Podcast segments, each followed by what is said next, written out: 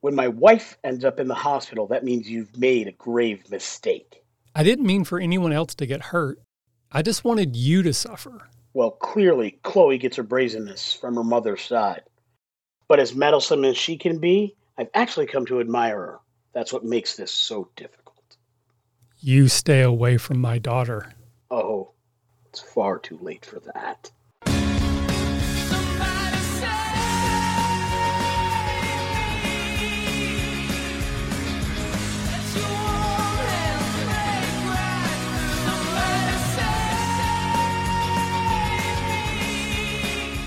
Somebody save me indeed. Hello and welcome to Farm to Fable, a Smallville rewatch fancast. I am your forever host, Michael, and I'm also the host of the RPG Academy podcast, where I talk mostly about role playing games, but all tabletop gaming in general. I also organize a three day gaming convention held in Dayton, Ohio each November. Before we get started, please be advised that Farm to Fable may include adult language and reference adult behavior please consider us PG 13 in regards to content acceptability for your young ones. Also, this is your spoiler warning. While we will focus on each episode week to week, our discussions may and likely will reference the entire series run and the wider Superman mythos. You can email our show at smallvillefancast at gmail.com with any comments, concerns, or questions. Please follow us on Twitter at farm2fable and join our Facebook group page at Smallville Farm to Fable.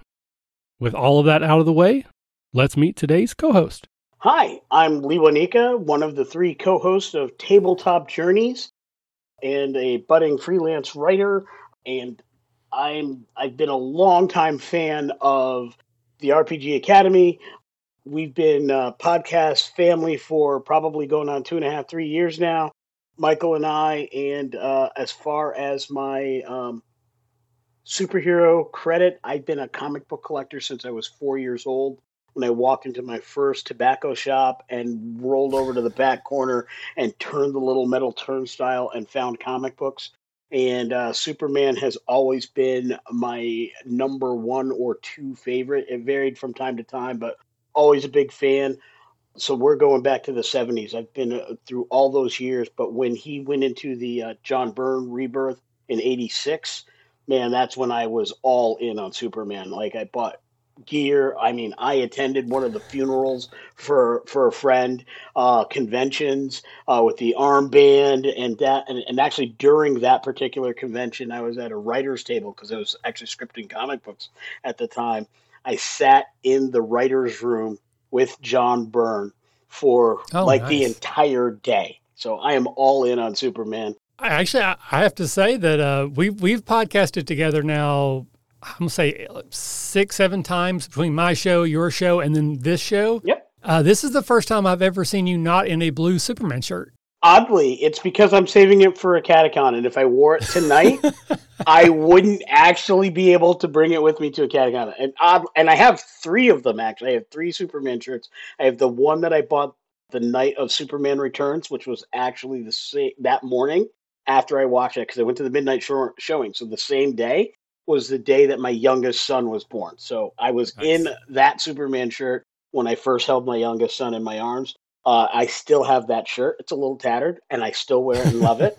I have a replacement shirt for that that I wear out for slightly more formal occasions, and then I have the uh, black Superman shirt that I wear again, going back to the uh, Superman Friend for a Funeral and the Reign of the Superman days.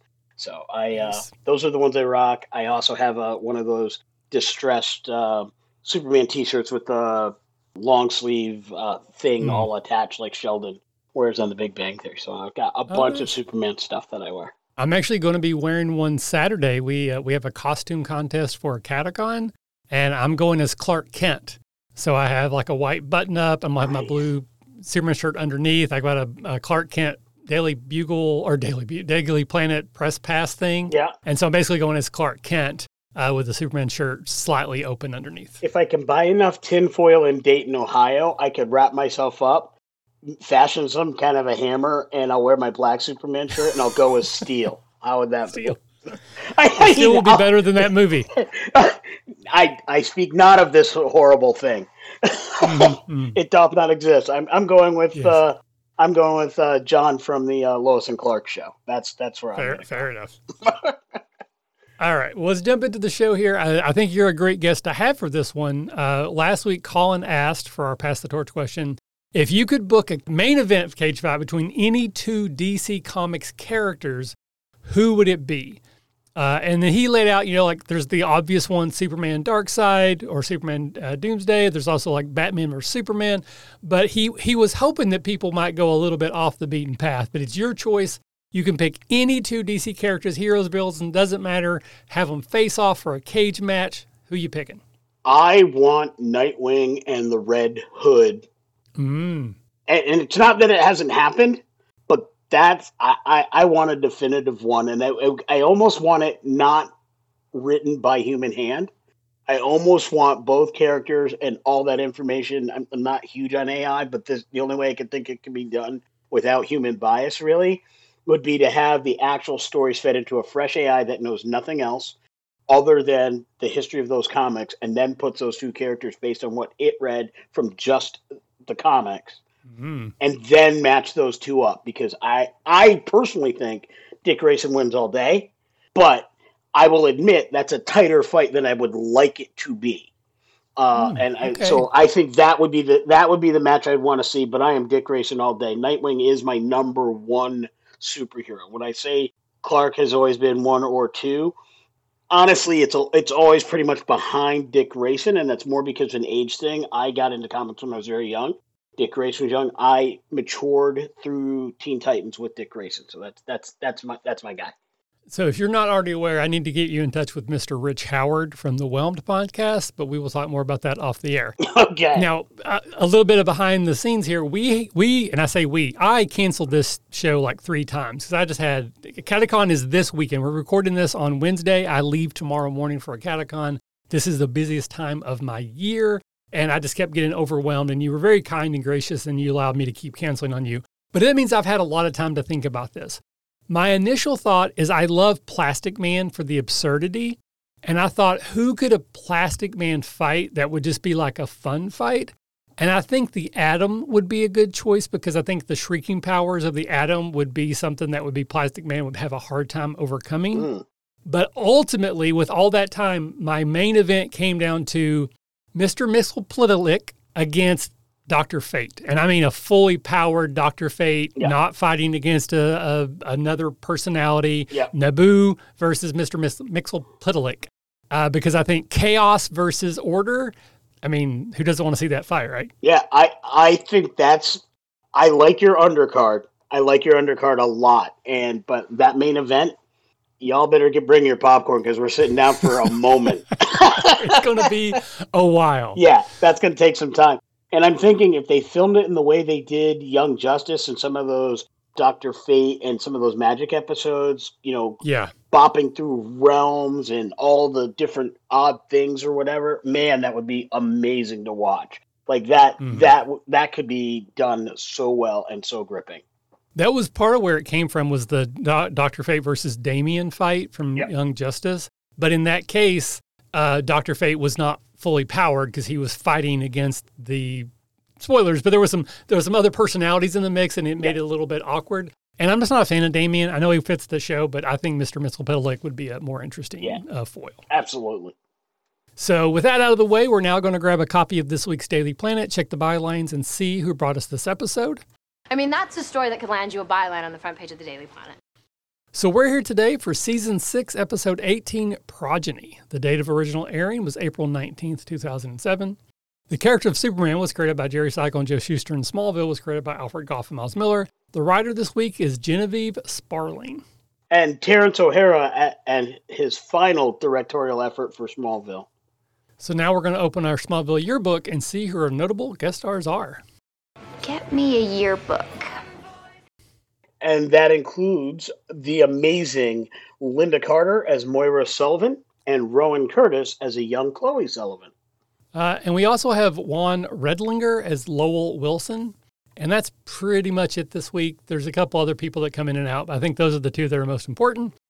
Uh, so now, Lewanika, are you ready to enter the Fortress of Solitude, the repository for all the knowledge of the known universe as collected by the Kryptonians, to get a glimpse of where we came from as well as where we may be going? This is the fortress Clark told me about. I can't lift the key, but I can certainly walk through the keyhole. After Lex discovers that Chloe's mother Moira has the power to control meteor freaks, he develops a drug to wake her from her catatonic state in an asylum. He then threatens to kill Chloe unless Moira uses her power to bring back an escaped 33.1 patient. And that's great and all, but it doesn't tell us what we really need to know. So let's examine some additional crystals and ask the important questions. Preliminary findings suggest that the crystal responds at a molecular level to sonic vibrations. This frequency generator may be the key to telling you what you want to know. Does this episode feature a vehicle crashed or otherwise destroyed? No. Does this episode feature someone falling unconscious for any reason? Yes. This might actually have be the new winner. I didn't count it, but there are so many unconsciousnesses this week. It's it yeah, is unreal. There's more than a couple. yeah. Does this episode feature someone in a hospital bed? Yes. Does this episode feature Clark telling or showing someone besides his forever crush Lana or the destined love of his life, Lois Lane, his powers and abilities? Yes. Follow up Does that person die, lose their memory, or otherwise become, become unable to share this knowledge, or do they become a confidant of Clark? Uh, a little bit on the unknown side. Yeah, we, we just literally don't know. Does this episode feature Clark using his powers irresponsibly? Yes. Does Clark casually break and enter a business or residence? oh, yes, he does. Does this episode feature a moment where character travels a seemingly long way to have a short conversation and then leave? As always on Smallville, yes. Does this episode feature a conversation between two people where one person has their back to the other and is weirdly talking over their shoulder? Yes. Was the person talking weirdly over their shoulder Lex? Oddly, no. This time it was Moira. Does this episode feature a particularly thirsty moment for one or more of our characters? No, not really. Does this episode feature a cheeky bit of dialogue that hints at or directly references the wider Superman mythos? No. Does this episode feature a moment with a needle drop wherein a contemporary song perfectly sums up a character's thoughts and or desires? No, and it makes me sad because you know I'm a big fan of the needle drop. Uh, we're going to talk about that. There's there's some oddity with this one, but I, it's still a no. And then finally, does this episode feature a classic Smallville leap of logic wherein the characters jump to a correct con- conclusion around who or what is behind some mysterious event, or otherwise solves a problem with little to no actual information to base such conclusions? Yes. Excellent. So now that we have a clearer roadmap of where we're going, let's use our X ray vision and look closely at this week's episode.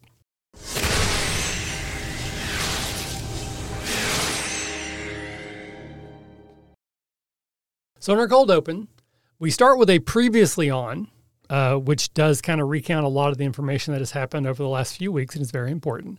But once that is out of the way, we open on a title card uh, in a suburb and it says March 29th, 1995. A young Chloe Sullivan returns home from school excited to share her latest story, this one about the Loch Ness Monster, but finds her, mo- her mother crying. She's about to go on vacation alone, quote unquote, and then some gentlemen, obviously from like a mental institution, appear. Cut to 12 years later, Lex is forced off the road, knocked out, and his property taken by Chloe.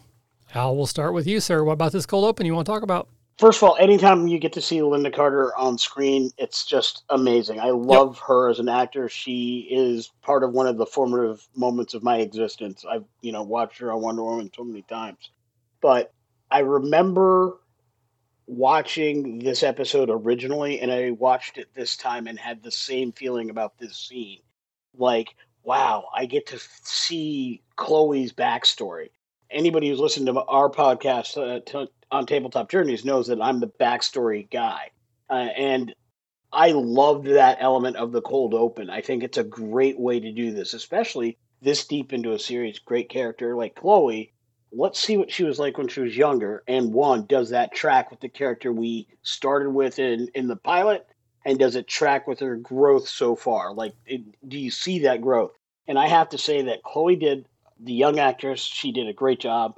And it really did a great job of showing Chloe's origins, growth, and that everybody leaves me kind of mentality.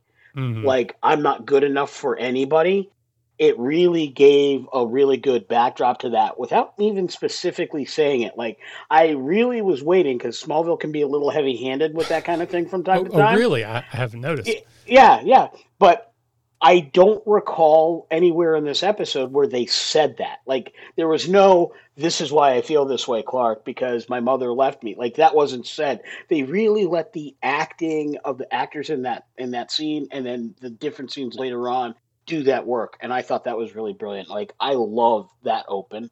And the whole Lex driving off the road and um, wiping out in a clear field clearly a good money saver. They didn't want to destroy another car. Yeah. Uh, great on the on the on the budget in season uh, season six, but but then having Chloe walk in because I had forgotten that Chloe did that. Like I didn't mm. remember it had been just long enough where this was like watching an episode fresh for me, right. and the fact that it was Chloe made me say, "Ooh." what's going on now? Like, why would she be doing this? And I it, honestly, I'd forgotten a lot, forgotten a lot of the plot points. So this was really cool mm-hmm. to watch this episode effectively fresh, as though I was watching it for the first time. And I really liked that open. I thought it set it up really nicely. So I agree with you in large swaths, like in broad brushes. I think this is a really fun and effective cold open, but I have a lot of little nitpicks with it one, it adds some very unnecessary confusion and possibly even contradiction to what we already know about Chloe Sullivan. Yeah. Because this was the label was 1995. I believe the original meteor shower was 1989. So this means Chloe would be roughly six years old, I think, if I have those numbers correct. So that means that Chloe at six has already been meteor infected because they established that Moira's power is the ability for her to affect people who are meteor infected. So both her and Chloe have to have been exposed. And that doesn't really jive with what we learned about Chloe because Chloe didn't come to Smallville until years later. And they don't explain, like, were they just traveling through Smallville in 89 and, or, or something? Or where are they at now? And why even make it where Moira can only control meteor infected? Why not just make it where she can control anybody that she has something that she can touch? I mean, it would add a little bit of a complication, but I think it would actually be easier than than having to navigate and make this make sense. So just like little things like that, I just wish they had, had taken a little bit of extra time to kind of smooth those pieces out. And then when we see Moira, she has that little pendant necklace thing. And we will learn later that obviously that was Chloe's, and that's how she's able to communicate with Chloe. But she already had it. So it's kind of like I would have liked to have had her say, here, I want to take this with me while I'm on vacation and like taking it off of her neck or something to like to really solidify, no, this is Chloe's because then it just becomes confusing because she already had it. So is it like the transitive properties of ownership? How do we know it's Chloe's if Moira already had it? Like what what confers ownership in regards to this power? You know, it does it's just an unnecessary complication. I would absolutely agree with with with those pieces as well much easier if they just said Chloe and the family lived, the Sullivans lived elsewhere, and Moira was traveling through Smallville on the day of the meteor shower. Bang, Bob's your yeah. uncle. That that solves all oils. So you could have Moira be meteor infected. That's what gives her the power to control people, mm-hmm. and then the rest of the thing is you don't have to change anything else you did, but right. those couple lines, and now you've erased all all of those weird things. And why Chloe's meteor infectedness waited six years to be known, and what's her ability if, in fact, she's meteor infected? Because we don't see that, mm-hmm. and like we don't see her exercise any powers. We just know she can be controlled. So, yeah. is it possible that people can be meteor infected and not have any powers?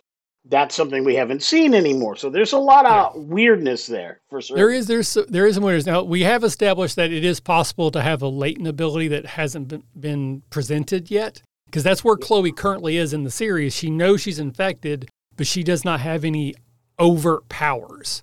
And she, I think she's talked about she's you know she's had people on her wall of weird for years that she believed were infected but never actually presented. But it's not like hardcore factual, but it's it's theorizing that kind of fits the the information that we have. But then, so we jump to the 12 years later, and Lex again is driving, and this is where we get the needle drops because he's switching through the radio stations on his like steering wheel column of his of his car. Mommy chula,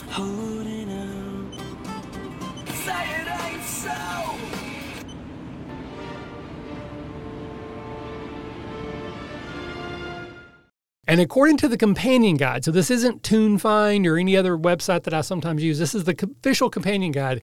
It lists the following songs as being used in this episode. We have Stepping, As You Get Closer, Scruggs, and Figured Out Love, all credited to Telepictures. So not a band, but like a company that I guess creates music. Could not find lyrics for any of these. Like, I don't know if they actually exist outside of this show, but that's what he's flipping through. And then he lands on The Flying Dutchman, which is the, the Wagner overture. So that's what he actually listens to. So I don't know why they put five different songs, all from this Telepictures company in there. It makes no sense to me. I couldn't find lyrics, so I have no idea if they connect to the show or not. I honestly think it was probably because they wanted to show that Lex still uh, is a distracted driver who's bound to get himself or somebody else killed, uh, but has the money to get out of it, right? Yeah. I think it was just that. They wanted to have somebody just scan through channels. And as opposed to having him scan through a bunch of news or commercials, made up commercials, they wanted to actually be music, but they weren't going to pay royalty money for legit songs. So they went Right. to probably some elevator music company to, or something like that to grab a bunch of uh, five second sound bites or whatever the case may be so they could air that. It, I think it's probably a cost saving measure, and I'd be interested to find out if they actually didn't have other songs that they actually ran through while they were filming uh, Mm. that were more thematic to the scene, but then decided we're not paying for that money. That like here's an easy uh, uh, hundred thousand we don't have to spend or whatever the case. Right. I, I have no idea how much money it takes to buy these things, but Yeah. uh, on, that on the CW scale. But uh, I, I bet you that whatever they wanted to do, got dropped because of money, and then at the last second they went this route. I have no inside information, but my heart says you are 100% correct that they got a good deal on these five songs, all from that same company. I mean, Telepictures is probably a company that specializes in creating music for TV shows, and it was probably cheaper to have these five songs than anything else. So Lex is on the phone. He he says uh, he something about the patient continues to refuse to admit that she has any powers. Lex says, "Well, this wouldn't be the first time that you know one of those people. I think you know, obviously meteor infected, uh, has said that. Keep pressing." And then this is when he gets ran off the road by this large, giant, like you know, tr- it's not an eighteen wheeler, so it's just a pickup truck, but it's like a souped out, deluxe, jacked up, extra light truck. Yeah. I am counting Lex's car as damaged because it we it is still there the next day. So obviously he couldn't just drive it away when he when he woke up. And there's also the scene where there's like some like steam coming. I think it's CGI steam, but there's like steam coming up from the engine. So I think it's supposed to have stalled out.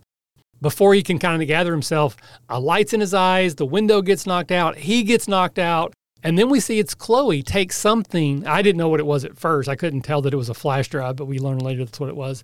Uh, it's Chloe who he just knocked him unconscious. So then that's Lex, our first and not last unconscious person of the episode. Yeah. And uh, spoiler alert, Lex does some double duty in this regard. Um, like in my life, I've had 11 concussions. So I know what that's like, right? And I can tell you, at by season six, Lex should have been catatonic. like, like I don't know how he makes it.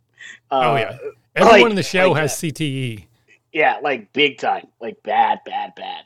Um, but all, all kidding aside, yeah, that there there's some good things about that piece. I agree with you. I think the car was damaged, not wrecked, but yeah, definitely. I think uh, that's how I marked it on my personal scorecard as well.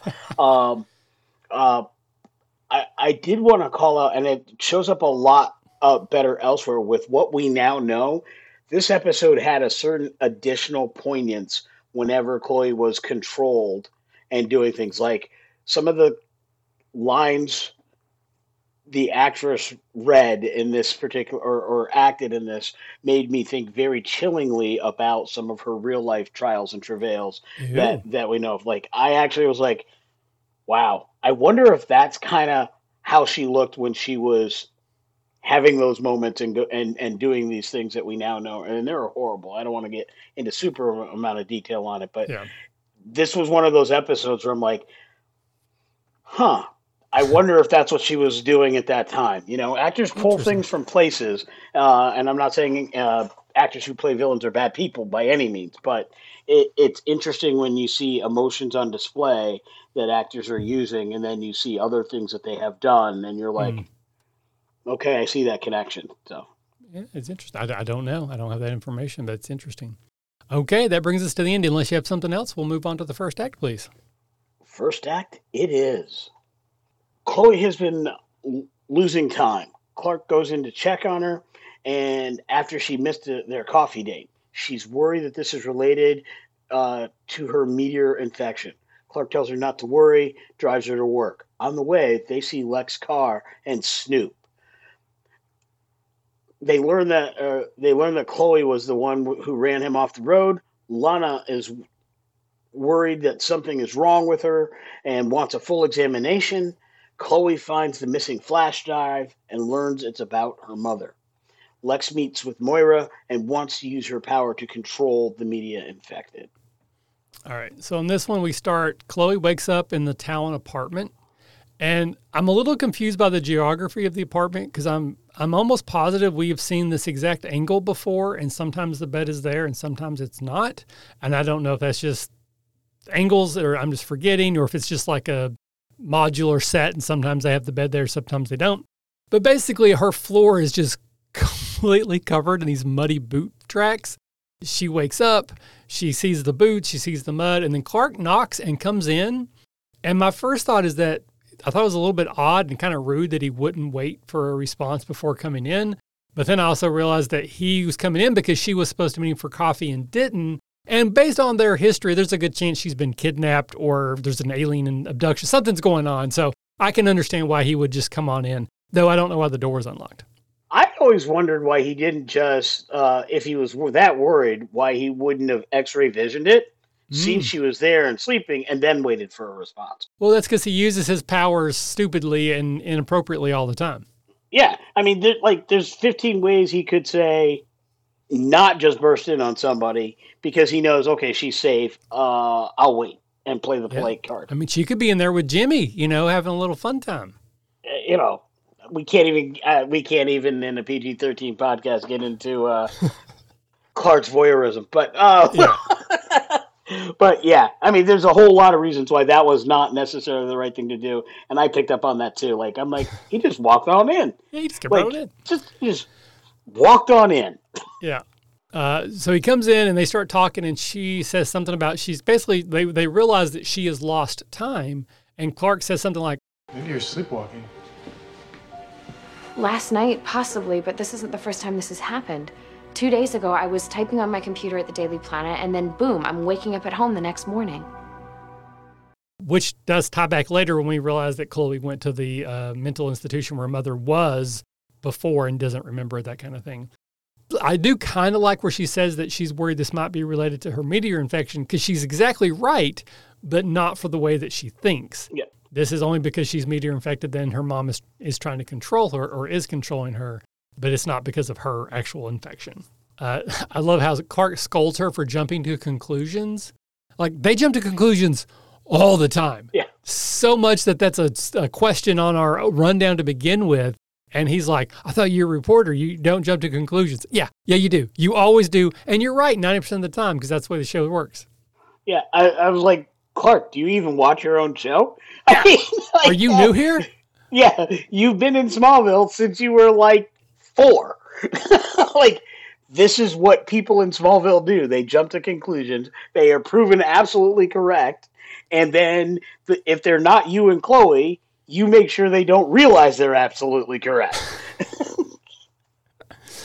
uh, but Chloe, or excuse me, Clark, trying to be the good friends, like, hey, you know, no, no big deal. Let me give you a ride to work.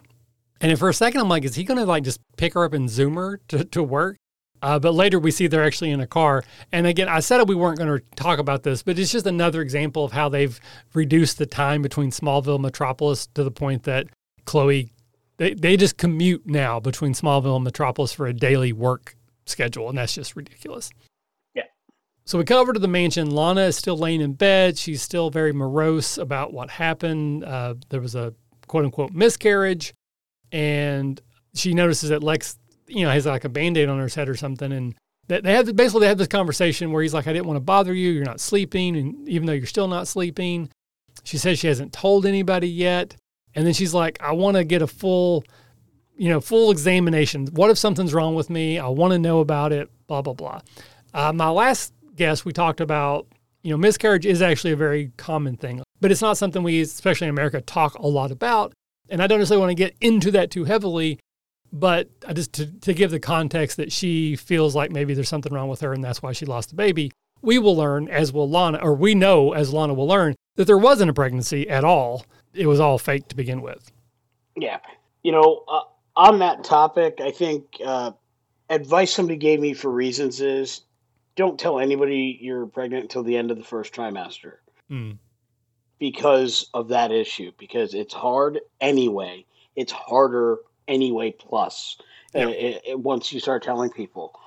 And I cannot fathom being a mother having to tell people. Obviously, I'm not a mother, um, so that's tough enough. But being a father who has had to once, uh, I can tell you it's it's it's gut wrenching. So I thought Kristin played that and those emotions so well. Like I read that, and again, it was just one of those things that brought up some of those feelings with me, and I really felt that. Now, when I first watched this episode years ago, when it first ran, that was not an experience I had at that point in my life. So it didn't resonate. Like it was just, okay, I know it's fake. She thinks it's real. Actor puts on a face, and that's good. It didn't have that resonance. 20 years later, now that I've had some life experiences, some of them not so wonderful, that resonates on a whole different level. And I can really appreciate the skill and technique and the quality of the actors in this show in these types of scenes. Um, you know, for an episode that didn't have all the flashiness, it, though it did have some, but it didn't have. You weren't fighting Bizarro. You weren't fighting Doomsday. It wasn't against, you know, the the the the freeze kid from Crater Lake or the Bee Girl or any of those types of things. This had some really deep pathos, and some of those scenes were so well acted Mm-hmm. probably a forgotten episode when people look at the tw- the 10 year history of this show but it really shouldn't be if you're looking for some quality scenes like individual scenes were so well done that scene was one of my one of my rewatch favorites because hmm. of how well it was done even though not my favorite plot by the way Right, yeah. I, I absolutely didn't care for the plot but it was still a really good scene Right. You know, and Lex plays along. He's like, "Of course, I'll get. You know, I'll make. I'll make the appointment right now." He doesn't say you make the appointment. He says I'll make the appointment. And as we know, there's never going to be an appointment. Though she does end up there anyways, which I have some issues with the logistics of that later, but we'll get to that. So we cut back to Chloe and, and Clark. They're now driving. So Clark did not pick her up over his shoulder and zoom to Metropolis. They drove in a truck. Pretty sure this is a new truck. It's a Toyota Tundra. This has got to be some product placement. Like that's not the normal truck they drive. It's very clear. The Toyota, we even get like the Tundra runner or whatever when they open the door. So they're very, very clearly letting us see that this is a new truck. But would cops just let people get this close to what is a crime scene, right? Like they just pull off the road, pull up, they're like 20 feet away, and not one cop goes, Hey, get away from here? That seemed weird. I would say if they didn't look like they were continuing to approach, probably yes. But what I thought was odd about that is they pulled off the road. They drove through somebody's private property to watch. That's what cops wouldn't be cool with. It'd have been like, we don't want people anywhere near this anyway. Yep. But if they were on the road, if they just pulled on the side of the road, put on their hazard lights, and walked along the roadside, as long as they stayed out of where they thought uh, evidence would be, they would be fine with it. Because they couldn't do anything legally about that. Keep your distance. We're going to start putting a police tape. You can't come any closer. That type of thing. As soon as they pull off the road, now they've got license to say, you can't be here. Here's your ticket. Get out of here. Right. and they didn't need to be that close either. Is what's weird about it is like you know with Clark's abilities and everything, he didn't need to be that close. It just it's just like a weird. I don't know. They probably just didn't care. They're just like, all right, pull over there, whatever. I did think it was I was going to say, I think it was for exactly the reasons you mentioned. It was how do we do the product placement? I don't remember what I was watching or listening, but I remember hearing something or reading something back in the day, like first run days, that some of the struggles to get the money for this show because CW was starting to downgrade their support for the show. That one of the things they did was they started the product placement. I think that started season five when they started doing that more frequently. But this one, and there's a number of other shows that really started doing that, and you would see them go through some obnoxious narrative hoops to make sure a car got featured. Mm-hmm. Famously, Hawaii Five O, the new series, great series, love it, watched every episode. But they were product placement from like season two on, and they actually season one on. They were like, "We are a Chevy show. All of our hero cars are going to be Chevys, and we're going to consistently show Chevys." Mm. And like, they got new cars all the time, and they were always showing the latest model. And the hero car had to do all these specific things, and it was always where you could clearly see all the shields and the, yep. the all the stuff. So I really think it was because it made for a nice I mean, they didn't even have to pay for a commercial. They literally showed that driving up, and they t- put the ta- the taglines. This, you know, please don't do this at home. This was done on a closed course with a trained driver. Like that's literally all they had to do. And like, you know, Toyota, our trucks are super. You know, it's like oh, that's it. Hashtag call your boys TTJ. we have seen some worse product placement with vehicles in the show. There was one episode where they got like a Ford Focus. It, it was it was so bad. This this is actually mild compared to that. Yeah. How, yep. But I did think it was funny that Clark uses his super speed to go over there, and it's like really muddy. And I know we don't care about physics in the show, but it would have been like a nice touch if they would have like shown like mud prints there and back, or like if his boots were covered in mud because of the there and back. Yeah. But no, we leave, we leave all that out.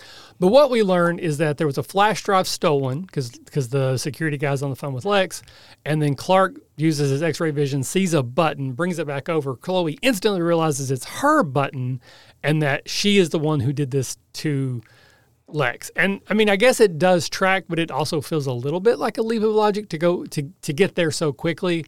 Like I. I mean, I don't know. I mean, I guess she is technically wearing. No, she's not even wearing the jacket. I think it's home. Like, if, if you just if someone showed you a button, even if it was a button that you had lost from an article of clothing, would you instantly go, "Oh wait, that's my button"? I think I might. Uh, oddly. Oh, okay. All right, fair enough. I think what they didn't do a good job is have in the earlier scene have Chloe go to pick up her jacket and say, "Huh, lost a button." That little bit would have made that make much more sense because mm. if she was aware that a button was missing and it was the same jacket or oh, button's missing on this. I'll grab my other coat. Anything to to indicate that she was aware of the thing in these moments right. would have made that made make a little more sense. So I don't think there was nearly enough information. That is a bit of a leap of logic in this case, in my opinion, mm-hmm. because mm-hmm. they didn't give us the heads up. But it also could have been there and just ended up on the cutting room floor. True. I mean, I suspect that that's because it's not a big thing. They had to show us that seven seconds of the Toyota driving across the field, so you know they had yeah, to make room yeah. for it. Uh, so they end up going back to the Talon, uh, to the apartment where she checks her coat that it was missing the button and does find the the flash drive. So they pop it in the computer, and the, the only thing in there is one text file. And I did screen grab the images that we see, and, and we can't see all of it, but it's basically a case number, a bunch of numbers and letters don't make any sense to me. Uh, it says ability suspected of being able to control other meteor infected subjects. Date of birth is September 20th, 1960. Born in Granville, Kansas, eyes blue, hair brown, 5'8. And then we have a treatment history. Patient admitted herself to Forest Glen Sanitarium approximately nine years ago. She was considered delusional and underwent intensive psychotherapy as a result. Brain activity was recorded at exceptionally high levels and is believed to be cause of patient's degenerative mental illness.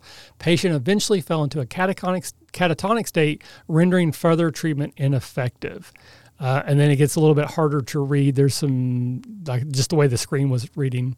And then on the next page, basically, uh, we learned that the patient may be the key to finalizing Project Ares, Exper- experimentation with alien peptides. Stage one current theory is that patient's ability may be adapted in order to something enhance beings. If this proves feasible, subject the Project Ares design will be implemented. Result: the world's first unstoppable army. That is that is that is listed in this page. It says result: the world's first unstoppable army. Good to know. Yeah. Uh, we get some vital signs. It's it's all nor- all normal stuff, uh, but we don't get a name. All we get is a picture, and when Chloe clicks on it, who is it? Of course, but it's her own mother.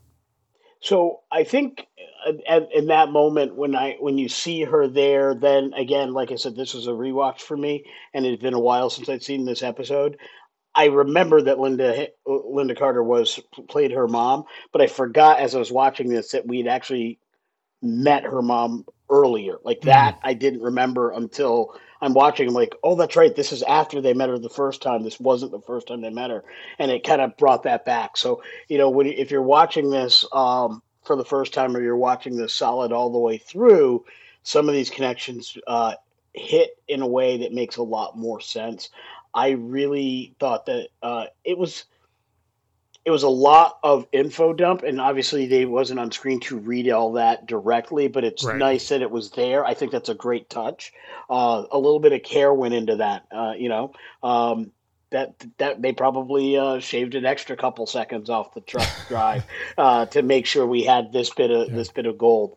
Uh, but it was it was a it was a moment where again you get to see oh my God Clark it, it it's my mom you know and and I thought that was this is superhero stuff. There's no way to have that happen and have any frame of reference for wh- how weird that would feel or or sound. Like right, nobody yeah. gets to say that, right? right. Uh, so oh I, my god, it's my mom. Yeah. yeah, yeah, it doesn't work. One small thing for me is obviously Lynda is one of the most beautiful women in the world, right? She looks pretty awful in that picture. Like that looks more like a mugshot than anything else. Like they did not gloss her up. Where in the cold open, it almost like they were like they were using DH technology or just the way they had her makeup. She looks younger, but uh, yeah, she looks kind of rough in that that image in there. And I thought that was a nice touch, not to have her all you know. It wasn't a glamour shot. It's got to be hard because you see her today, and she's like in her seventies or close to her her eighties or whatever it may be, and she's a beautiful woman, and it is. It, it has to be a Herculean effort to make her not. Uh, mm-hmm. So I, I agree. I, I, like the fact that again they took the care to make that happen. I think the uh, the aging was less the actual technology and more just lighting and saturation to get that effect, like yeah. uh, basically filters. Uh, it looked a little. It looked a little um, Vaseline a little. You know. Yeah. Yeah. Yeah. But still, I mean, it's it's hard to make her not beautiful, and they did a pretty good job of it. So then we immediately cut after Chloe recognizes it as her mom, and now we're in what we will I assume and correctly assume is the secret 33.1 facility where she is at, and she still has that same necklace pendant thing that she had in the cold open, which again we have no reason to believe currently is Chloe's. In the hallways, we can see some other security patrolling, moving other patients, and then Lex comes to visit. Uh, she's like, you know, I want to see Chloe. And Lex is trying to play it like, you know, good cop here. Like, yeah, we, we can make that happen. But first, we need to do these other things. Uh, we get the information that she is on an experimental drug. Because this is one of the things about this show, this episode's a little bit odd, is she's got two different things happening. Her ability, apparently, from what I can gather in the show, it causes her brain to run like hot or like a, a lot of energy. And that is causing her to go into a catatonic, catatonic state. So drug the drugs that she was given by Lex brings her out of that catatonic state so that she is lucid and now she can activate her ability, but they even warn her that using her ability too much can cause her to go back into the state. And then even then eventually she will anyway because it's a limited time thing, which again seems like an unnecessary complication. It works because of how the episode ends, but it just feels like there's a lot of moving parts there. I, I think they I think the writers who did an amazing job wrote themselves into a corner. You can't bring up Lynda Carter in the show for a one or two shot uh, kind of character without explaining why she's not around anymore. And they weren't prepared to say, now she's gone off with Star Labs out of Lex's control, and they're going to keep her safe so Chloe can feel comfortable with their moms there. Because then you're going to need to see her uh, once a season uh, to to to keep that fresh in the viewers' minds. You don't want to kill Lynda Carter. Who the hell No. wants to do that, right? And that's a level of pathos that they've really saved in this show for Clark and Lex and Lana, right? Eh, They they don't kill a lot of big characters people in this show. It's really the the big three whose whose family members get killed. Other people can be captured, they can go away, they can be hurt, they can do all these other things. But dead is not something they do. So you're really left with whatever we do to make this character tick, we've got to untick it by the end of this set. And I think that was the struggle. And I think they found a way to do it. And I think you're right, it's overly complicated. But heck, if I knew a different way to do it Right. without having her, you know, there's no Wayne Foundation. hmm Star Labs in in Smallville history, it becomes a, a friendly organization, but it was somehow under the control or auspices of Lex at some point as well. So I mean, like that's not a good viable option within the narrative you're weaving here, and there really aren't any known actual legacy things around. So unless they went to whole cloth make a new organization, they're really out of options. Well, but we do have the Oliver Queen, who I think was even kind of inferred by Chloe. I think she's, I think she's specifically referencing Clark when she says later, "I have, in, you know, incredible re- resources at my disposal." But I, I do like, and we are jumping way ahead here, when Moira basically says, "No, I don't want you to to get this drug. Make your own version. Don't steal it because I'm too powerful. That if people can control me with my abilities, I'm dangerous. So I would rather go back into this catatonic state than to be a danger to anyone. And it is sort of like a I'm gonna say like a mirror or an echo of Chloe in a in a way because Chloe becomes Watchtower, where she basically dedicates her life to saving the world on a daily basis by working for the superhero. She doesn't you know, she's not a reporter for the Daily Planet anymore. She doesn't you know, she doesn't do the normal things you would do with a life. She has dedicated herself to helping superheroes be super. And I think there's an equivalency there to Moira saying, I'm going to sacrifice my life to not be a danger to the world, where Chloe sacrifices her life in a way to be a help to the world.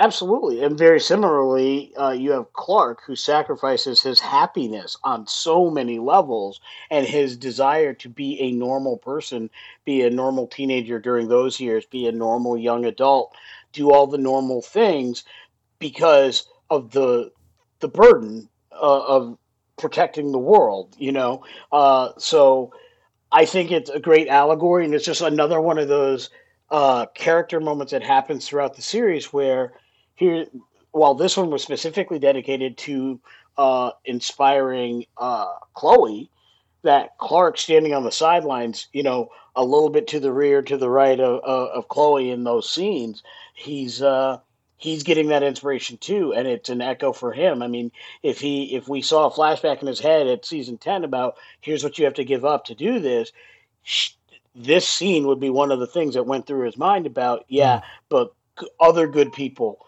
who have far less power than I do made the same sacrifice or made similar sacrifices or worse sacrifices.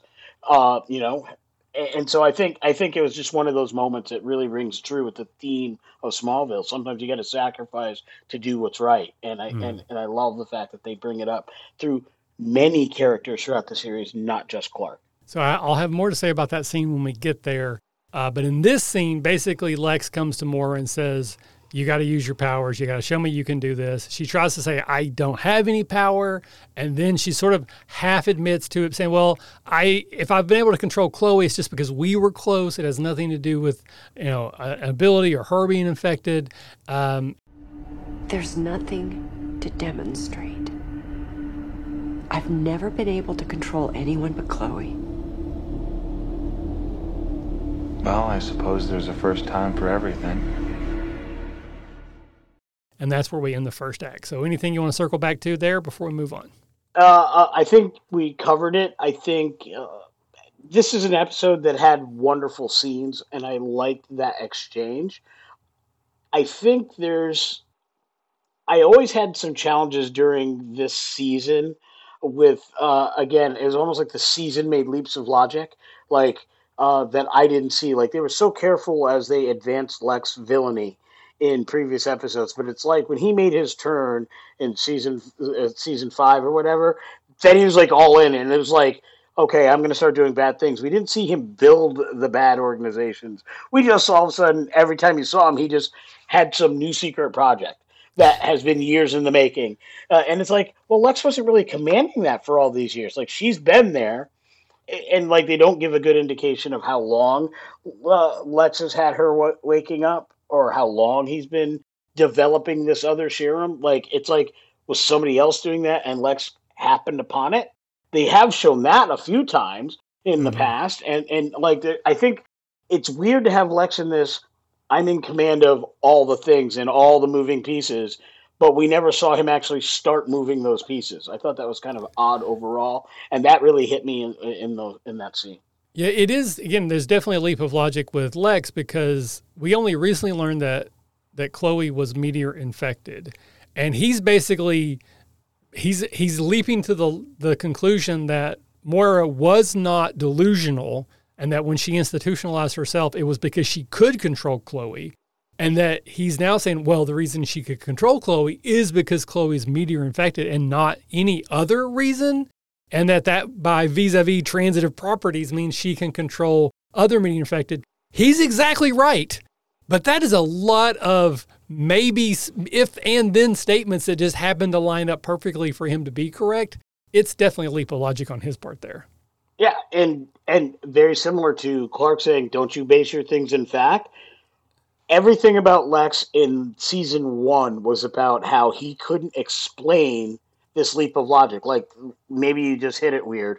Was a leap of logic that he would not accept. He had computer models. He had the car up on wires in his house. Yep. Because he didn't accept leaps of logic. He had to understand all the moving parts, bells and whistles. That's Lex Luthor. That's the character that he's built. But yet, all of a sudden, this conclusion just made sense without any good basis of fact or experimentation to prove it yeah, he's just like, sure, I guess, whatever. Uh, yep.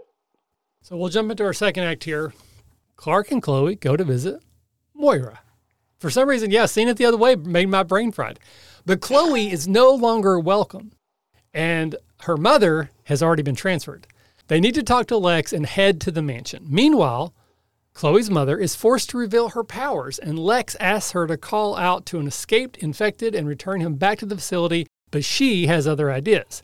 The escapee is now under orders to find and kill Lex, attacks Lana just before Clark and Chloe arrive.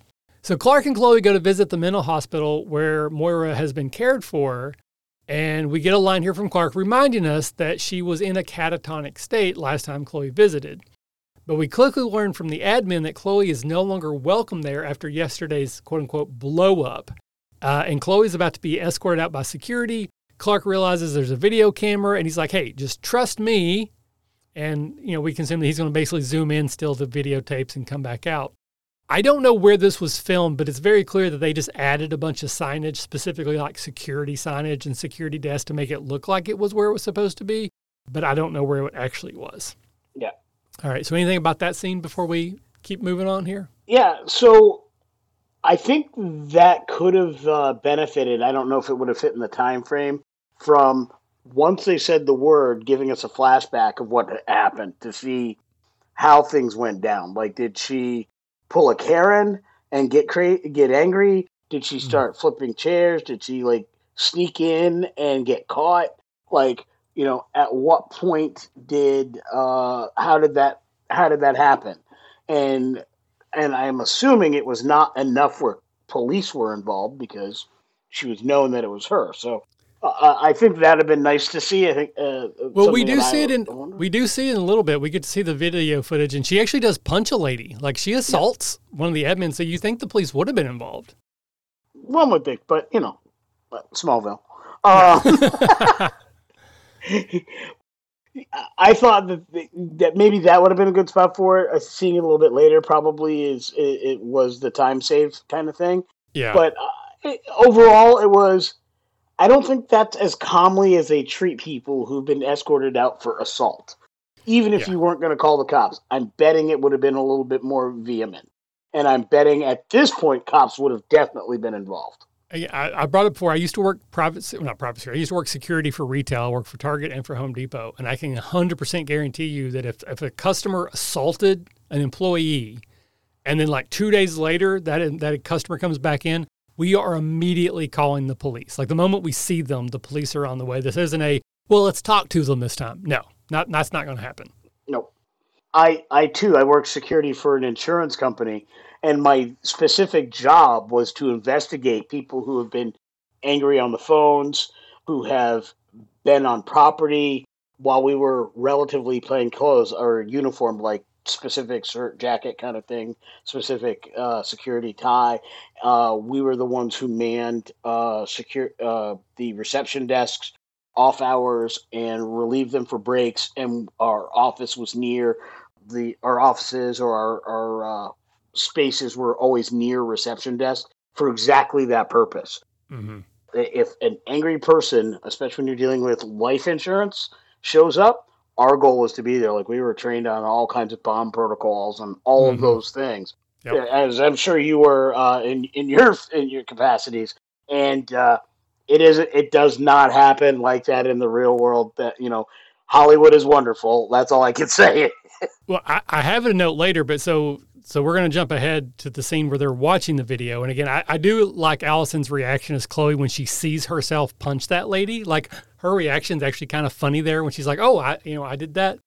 But I'm not going to say hundred percent. But at, at all the stores I worked at, none of our security cameras had audio. It was video only. Yep. And I really doubt they would have had the audio that we had there. It, they would have just had the video. And here's the reason why because they don't want that audio in case it, something goes to court. They want to be able to say, I don't remember what was said, or I don't remember, or this is what was said, and have people go, This is my statement. Another person yep. heard me. They do not want the actual words that anybody said to be entered into the court records. So that's why there's no audio on those cameras. Yeah, absolutely. And uh, I, like I said, and granted, I, and I was working security for that insurance company at the time these episodes were were airing. Mm. So I can tell you without a doubt, most places did not have the technology to have that kind of visual clarity, hmm. right? Oh yeah. Uh, you know, we're not talking Jack Bauer twenty four. We're not talking Smallville either. It was that grainy stuff that that we actually see on the news, where it's like we think it looks like so and so. Does this look like anybody you know? And like I see a blob. Yeah. you know, we know there's a tattoo. It looks like a blob. You know, like yeah. you know, uh, we could tell he's wearing dark clothing. Like you couldn't tell if it was red, brown, or green. You know, uh, half of them were black and white, or the anyway, and the few that are in color were just, yeah. yeah. Uh, yeah. Anyway, so we so we missed a scene in the middle. It's very important. So Lex comes back to Moira, and he basically forces her to reveal her power by putting her in a room with Lowell, and says Lowell basically knock the snot out of her, kill her, give her all you got. He starts ripping things out of the wall, and she's basically to, to save her life, she has to use her powers to control him. And I love this from Lex's point of view because that is exactly the way Lex would handle that. But I do kind of question why Moira would not just be honest because I mean, does she not think this was coming? I guess maybe she she's been a catatonic. She doesn't know Lex, so she doesn't know the ends that he will go to. But I kept thinking you could have saved yourself some trouble because y- you were going to get to this point. Like there's just no way that this wasn't going to happen. Um, and so I kind of liked how it came out. So then we cut to the scene we just did where we talked about where they saw they watched the video, they saw that Moira was already transferred, and they're like, we got to go talk to Lex. And this sets up some really weird continuity stuff I don't like in this episode because they say, hey, we have to go talk to Lex. But then we get the scene where Lex has Moira use her power to bring the guy back. But we already established how quickly people move, and yet she has time to call this guy, call him using her powers to say, hey, go to the mansion. And then he can run to the mansion and get there before Clark and Chloe get there. I, I don't know. Just I, I felt like the geography of that was a little bit muddled to me the geography of Smallville uh, is weirder than the island on Lost. It is whatever they need for the scene to happen. The Dharma Initiative actually got their start out past uh, Crater Lake in Smallville, in my opinion, because it is always weird. Like Lex's house is supposed to be so far away, yet everybody can get there in minutes from the center of town. And you've talked about it on the show many times that it always serves whatever it needs to serve. They just need people to be in places. There's never an accounting for time. Interestingly enough, that's one of the reasons why I think 24 did really well because they always accounted for travel time when you're on that real life clock. And they found innovative ways to do that. You don't do that in a show like this, but I think you could. Mm-hmm. Phone calls while you're driving. While he was running there, they could have been setting up a room for her to exercise her powers or whatever. There's a number of things that could have could have happened to uh, call for the time. I mean, even if they did that, and it's really cheesy, but even if they did two hours later, uh, yeah. you know, these things would work. I mean, there's got to be a way to show the passage yeah. of time better. Like to have it clearly be daytime and then have it be nighttime when it happens. That would be a good way to show. You know, yeah. you know, I we've been at a simple line, Moira. We've been at this all day. What are you doing? Where's my results? You know, mm. now you know just from that line, which would have been a great line for Michael Rosenbaum to throw down. I, I yeah. like, you know, I think that would have gone over really well. Now all of a sudden, when you have that happen, you're like, oh, this is hours later because we know it's been all they've been at it all day. And go back to the security thing. Um, the way that we labeled our tapes, because these were all VHS tapes back when I was working at, at Target and Home Depot. More, well, Target for sure. Home Depot, we eventually moved into digital. But like our videotapes were, we reused them. Yep. So it wasn't like we would have Tuesday, October 8th written on a VHS tape. We would have like 181 and then we'd have 182 and 183. And you'd have to go to a different book and go, okay, so 181 was last used this day for this eight hour shift. So you could have had a line where Chloe's like, it took us seven hours to find the thing we were looking for, you know? Yep. I don't know. It just, it, it'd been very easy to make that make sense because it doesn't work to me. It just, it, it's like, okay, it's not that it doesn't work, it, but it is like a little silly the way they edit it where Clark and Chloe are about to go to, to Lex's. And then we have this other thing that takes some time that happens before they get there. It seems weird. I think the uh, I, uh, the term that comes to mind is it it breaks the suspension of disbelief. Yeah. I can believe meteor rocks come down and infect people. I can believe that an alien comes down, looks dead like us, and can do things, but was raised by the perfect right people. There's no Brightburn going on here. And right, I can right. believe all the other fantastical things, and that this psychopath has been raised in this town or near this town by a psychopath of a father. And I can believe all of that but what takes me out of that is when time doesn't work right. When basic physics outside of the fantasy doesn't work. That's mm-hmm. where I'm like, oh yeah, I'm watching a show that somebody missed something. And I think right. it, you know, we in nerd culture get a lot of flack for that's just silly. These are the things that people say are just silly. That's why when some shows do them exceptionally well, or you get those very gritty, realistic supers shows, that's why Arrow in its first couple seasons was so widely received outside of nerd culture. My wife watched the first three or four seasons, and she doesn't do superhero shows because it was just a gripping crime drama. Mm-hmm. That I knew there was cool stuff. He never busted out the funky arrow. He never did super things. And not that I dislike any other part of that show or any of these shows, because I'm I'm in for the supers. But those breaches of disbel- of suspension of disbelief, uh, they they're pretty glaring, you know. But speaking of things that don't make sense, did Lex let that guy escape just to try to test Moira, or did he actually escape? Because in other episodes, and again, if you haven't rewatched them recently, you may not be as familiar. But in the same episodes that we, that we learned Chloe was meteor infected, we also learned that Lex was like GPS tagging all of these people. And if he was inside the facility, I can't believe he wouldn't have done the same. Like he has to know where this guy is, right?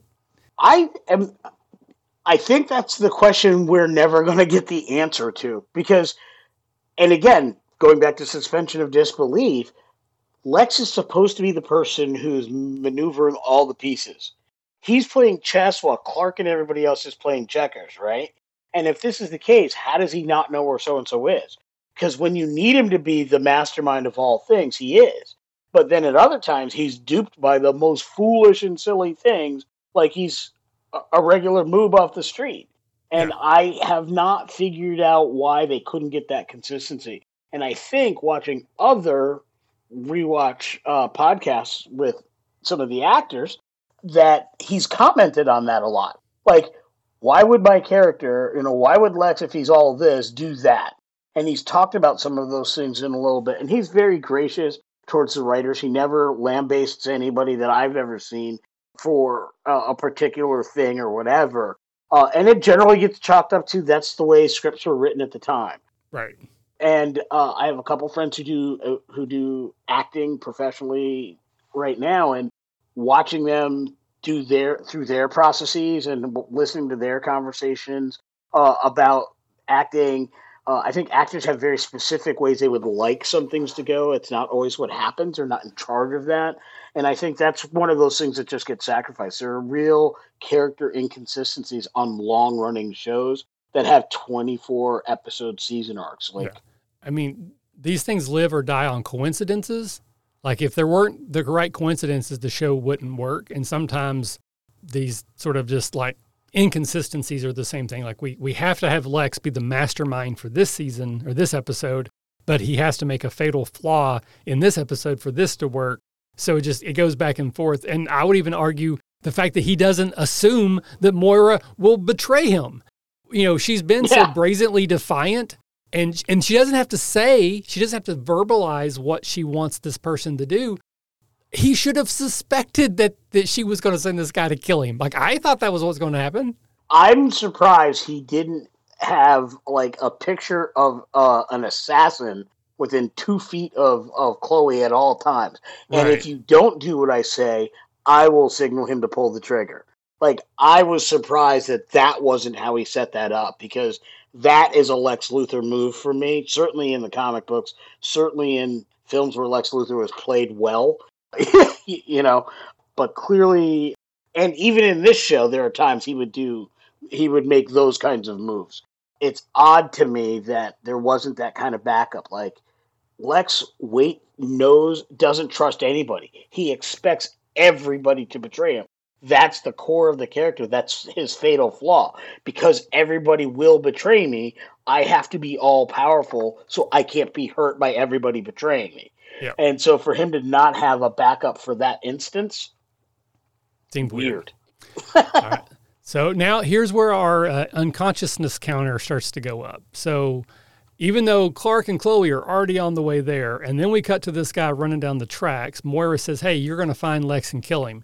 He gets to the mansion first, and we first see him as he throws a security guard through the door. So it's actually kind of hard. I didn't even notice it the first couple times I watched this episode, but when the door gets broken down by Lowell, or no, this is this guy isn't Lowell. This guy's just a nameless guy. We never get his name. He's throwing a security guard through the door. So that person is definitely unconscious. He's looking yep. for Lex. He finds Lana. Lana tries to fight back. I love Lana. I love that she doesn't just be the damsel in distress, but then he uses some sort of like wind control power and pulls her backwards. She goes unconscious. That's when Clark shows up, picks this guy up, and says, You shouldn't have done that, which is showing his powers to someone, throws him across the room, and then that guy goes unconscious. So we have three unconscious people in the span of about 15 seconds. Yeah, the tale of the tape uh, was being worked pretty hard in that in, in those moments. Nice scenes, good good throws. I, I, I was pretty pleased. I like that flash of anger that Clark showed when he saw Lana was hurt. Like he didn't get yeah. there in time to save Lana uh, per se, but uh, that little flash of anger, you don't always see that when he's dealing with folks. But I liked the fact that we got to see that in that moment. So again, he shows his powers to this person. This person is still alive as far as we know. So there's just a person in the world who knows Clark is at least super strong, but no explanation. Well, I do think that he was under control from Moira, and since we Ooh, know they lose time, that the is reality is good he won't actually remember that. He You're will correct. be sore as heck, but he would not remember what happened. Yeah, you know what? You're because we even because even says that when Chloe's confronting him with the gun, he says the last thing I remember was running on the track. So you, I completely missed that till just now. You're right. So he does lose his memory. So that would have been the answer. My question is: Chloe currently under Moira's control, or is this just straight Chloe trying to figure out what's going on? Because she doesn't 'Cause I just found it really weird that she's she convinces Clark to take Lana basically so she can be alone with this guy, and then she holds a gun on him. And it's only through like happenstance that she realizes this guy was also under the control of her mother. And then she's like, "Oh, where did you escape from?" So if he wasn't from the same place, was she just going to murder him? I don't I don't know what her plan was supposed to be, and it was just coincidental that she actually got what she wanted from him. I definitely think this was Chloe.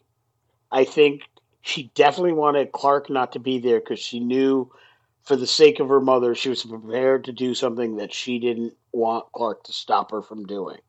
So, how far she was willing to take that, hard to say. She didn't end up having to. This was that scene where I said, like, some of those real world things, like, crept in. I'm like, huh, I wonder if that's the face she made during these moments, right? Mm. Because she got really hard really quick, and it didn't look like a scared kid playing hard. This looked like somebody who had been through the shit, pardon me, and was ready to go to a whole new level. And uh, I, I, I thought that that was definitely a plan. Clark, you got to take her. Right. Not let's get in the car and go. That's you got to take her. Meanwhile, I'll handle this. Why would Clark for a moment think Right. that Chloe could handle He has super- superpowers. If this guy got up? Yeah. What what is she going to do? Yeah, It it again it just doesn't make any sense. But it works out. Again, conveniences the, the show lives on them. And that's how we end our second act. So if you don't mind, will you read that third act summary, please? in the third act, Lana is getting treated at a Smallville Medical Center. Clark happens by and they talk. happens by. Yeah. Yeah. and they talk. Yeah. So she tells him of the miscarriage. Clark tries to get her to tell him what happened on the day of the wedding. She won't go into those details. Lex confronts Moira and threatens Chloe. Clark and Chloe debrief before they they can head uh, towards uh, the newly identified 33.1 facility. Moira commands Chloe to leave Smallville no matter what, and that includes Clark trying to stop her. So we have that scene. So Lana's at the hospital. So she's in a hospital bed. So ding, she goes to the hospital and she's in the hospital bed. Well, the good news is there's no sign of a concussion. Because of your recent miscarriage, I would like to run a few tests just to be safe. Thank you. because that's kind of what she wanted anyways. Like she wanted to be Yeah. checked out by a doctor, and so she's now getting that way. But when he, the doctor leaves, that's when Clark just sort of like, "Hey, I heard what happened, and I'm here." But he asks, like, "Is the baby okay?" So he asks her about that because he doesn't know, obviously, about the miscarriage, and that's when she then tells him, and even says, "You're the first person I've told." So I, you know, again, I- feel like we've already got so much from Lana. We knew this was going to be a hard conversation. She agreed to leave Lex at the altar, was going to go off with Clark. Then she was manipulated by Lionel to stay in the marriage, lying to keep Clark safe. And now she's confronted, and she's basically reliving all of Clark. Everything Clark had to do to her to keep his secret safe, she is now doing for his benefit. There is some, some irony here. I think there absolutely is, and for all the vehemence and anger Lana had towards Clark when he was doing it, and she never knew why. She always knew Yep. it was an important reason. She just couldn't accept that maybe it, he couldn't, he wouldn't tell her because it was important. She refused to accept that from him, and now she's doing it. And I, I, it's probably the one thing about the character that I've always disliked. You were so hmm. hard on him, and now you're doing the same thing, and it feels a little easier than it should be for her to to, to do so. Like I, I want a little more hurt out of I can't believe I'm doing this to you. By the same contrast, even though Clark should understand it, I want him to be a little hurt by look, woman, you've been riding me for six years about keeping secrets from you, and now you won't tell me about this. We were gonna leave together. What gives? Like I Yeah. want him to be harder about it, right? And we don't really get that. But interestingly enough, you know Lana's unconscious. You know Lana's hurt. You're running at super speed to carry her there. You know she's supposed to be pregnant. You don't check to see if the baby's okay yourself? I don't. Maybe he doesn't want to X-ray her because of the radiation. Like I, I assume his X-ray works the same way as a as a machine. Maybe. Uh, possibly, but then you don't want to just like listen for the extra heartbeat? Someone else brought that up. Yeah, he he should be able to hear the extra heartbeat by that point if he was if he Yeah. wanted to.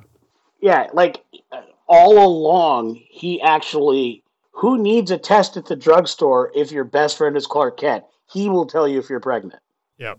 It's true. It's true. But again, we wouldn't have a show if he uses powers correctly all the time. Fair enough. Fair enough.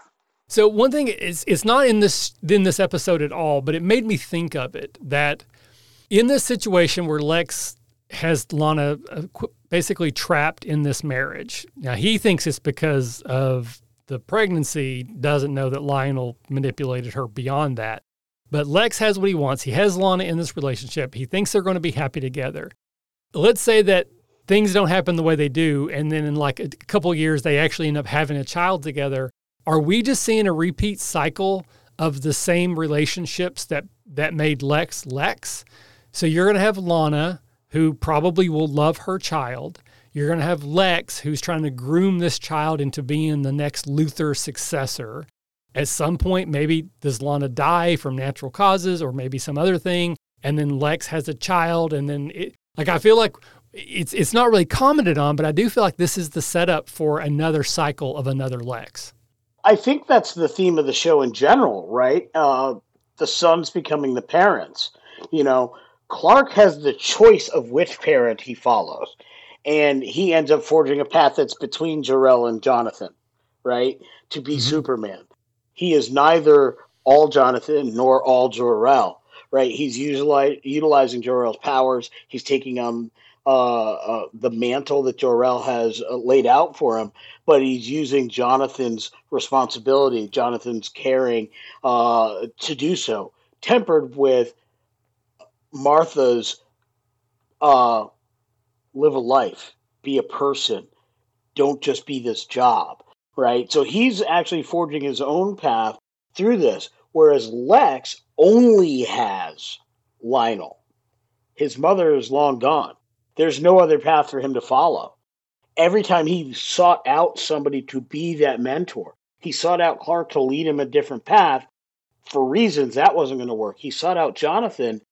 To, he wanted him to be that mentor. And Jonathan, for all the great things he was, he's not the world's most open minded person and wasn't no. going to see there's a possibility for Lex. Clark yeah. saw that, but it went away at a certain point. So Lex didn't have any other path. So I think the theme of the show is you are destined to be your parents unless you have other influences and then you have the which give you the ability to chart your own path like right. so if you only have one influence that's what you're going to be if you have multiple influences you're going to be some combination of that that you choose and lex only had one way to go so he absolutely was going to recreate that luthor dynamic which for all we know has gone on and on in perpetuity since the time of Alexander. you know, to throw throw back to season one, right? Right. right, um, yeah, so I I think that's exactly what they were setting up and they were trying to show. You made me think of it, so maybe maybe that's a little bit more subtle than we normally get, but it worked on me. Yep. We then though we cut over and we, we have the scene that we you and I did for our cold open. This is where Lex confronts Moira about Lana being in the hospital, and he basically threatens Chloe if if Moira doesn't play ball, right? So we already did the dialogue. It's a very short scene, but I liked it quite a lot, which is why I picked it. Um, but anything else you want to say about that before we move on? Again, just a really well acted scene. I really got the menace of Lex Luthor. I mean, that's what Michael Rosenbaum has always brought to the character. You get these moments, you're like, wow, he's going to be different.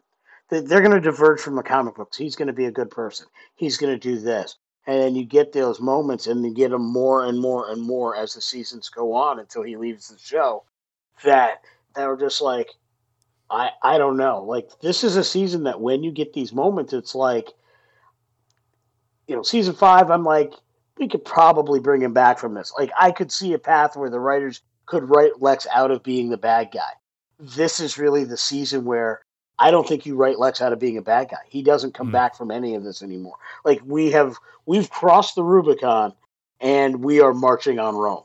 Like this is this is it. Like we're here now. I thought that was a really nice microcosm of that very complex, drawn out, uh, mm. emotional ride that uh, Michael Rosenbaum takes us on uh, throughout the show.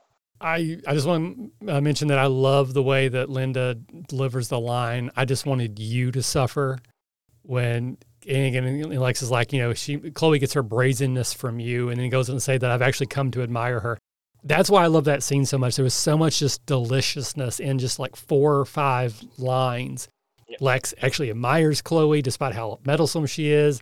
That she probably does get some because her her her dad in the show has basically been a middle manager at LexCorp, and then he basically was written out of the show. He doesn't really have a strong influence, so it's nice to see that that they gave Chloe her personality again more from her mom, even though she left when she was very young.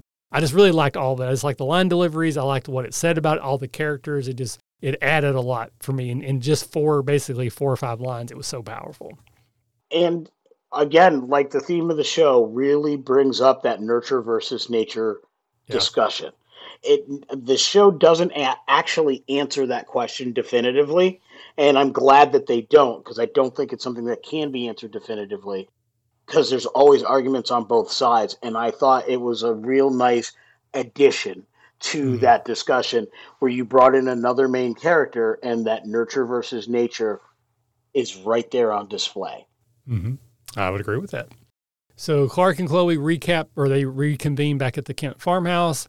Uh, they were able to put some information together. Chloe mentions the old factory on Paper Mill Road, which is owned by LuthorCorp, probably a 33.1 franchise, though I kind of wonder how Oliver missed that one. Anyway, Moira uses her power and tells Chloe, You got to get out of Smallville no matter what. You got to get out of here. Uh, so she starts to leave, and Clark stops her. So she kind of fakes coming out of the stupor that she has been in before, the that lost time. And then she she says, "Clark, can you go get some uh, water for me?" And then she sneaks in and takes the kryptonite out of the hall closet, which we've we've had that reference many times before. But I kind of feel like maybe it should be a little harder to get to. Like maybe there should be like a safe, something that you have to, you can't just go get it out of the hall closet all willy nilly.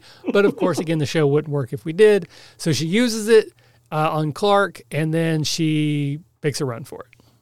Yeah, you know, I have to say that it both strikes me as why would you, and then of course you would. Why would you keep something like that around? Well, the answer is because if he ever went on, uh, uh if if he ever went uh, uh, you know, off the charts, you'd have a serious problem. Yep. And that's pretty scary. So I could see that happening. Again, I'm thinking Brightburn, right? Yeah. Like you want to have something that can handle this this person, but at the same time, the conceit of the show is that kryptonite just weakens him. It doesn't kill him, uh, and so I think that that's weird as a longtime fan of the comic books where it can kill him o- over time. Like, uh, uh, amazingly callous of Chloe to just leave him with that and hope he'll be okay. Like, yeah. Uh, but again, she it. was being controlled, and, and she knew that she couldn't get away otherwise. Like I, you know, this is definitely in, in Moira's court for the reason why she did that. Well, eh, which also brings to mind how do Moira's powers work? Because if the person d- doesn't recall what they're doing, does Moira have access to their memories? Ooh, or, or does the body work on muscle memory? So Chloe knew where this was, but why would Moira? Right. And what, why would Moira not know what what Clark's powers are? She's got no frame of reference for Clark's powers. Right. So unless she's reading what people are seeing or doing or experiencing, why wouldn't she, why wouldn't Chloe just whack him with a uh, cast iron pan, thinking like I can get away from him? Yeah. Because Moira wouldn't know that. I think there's again like a, a little bit of oddity there.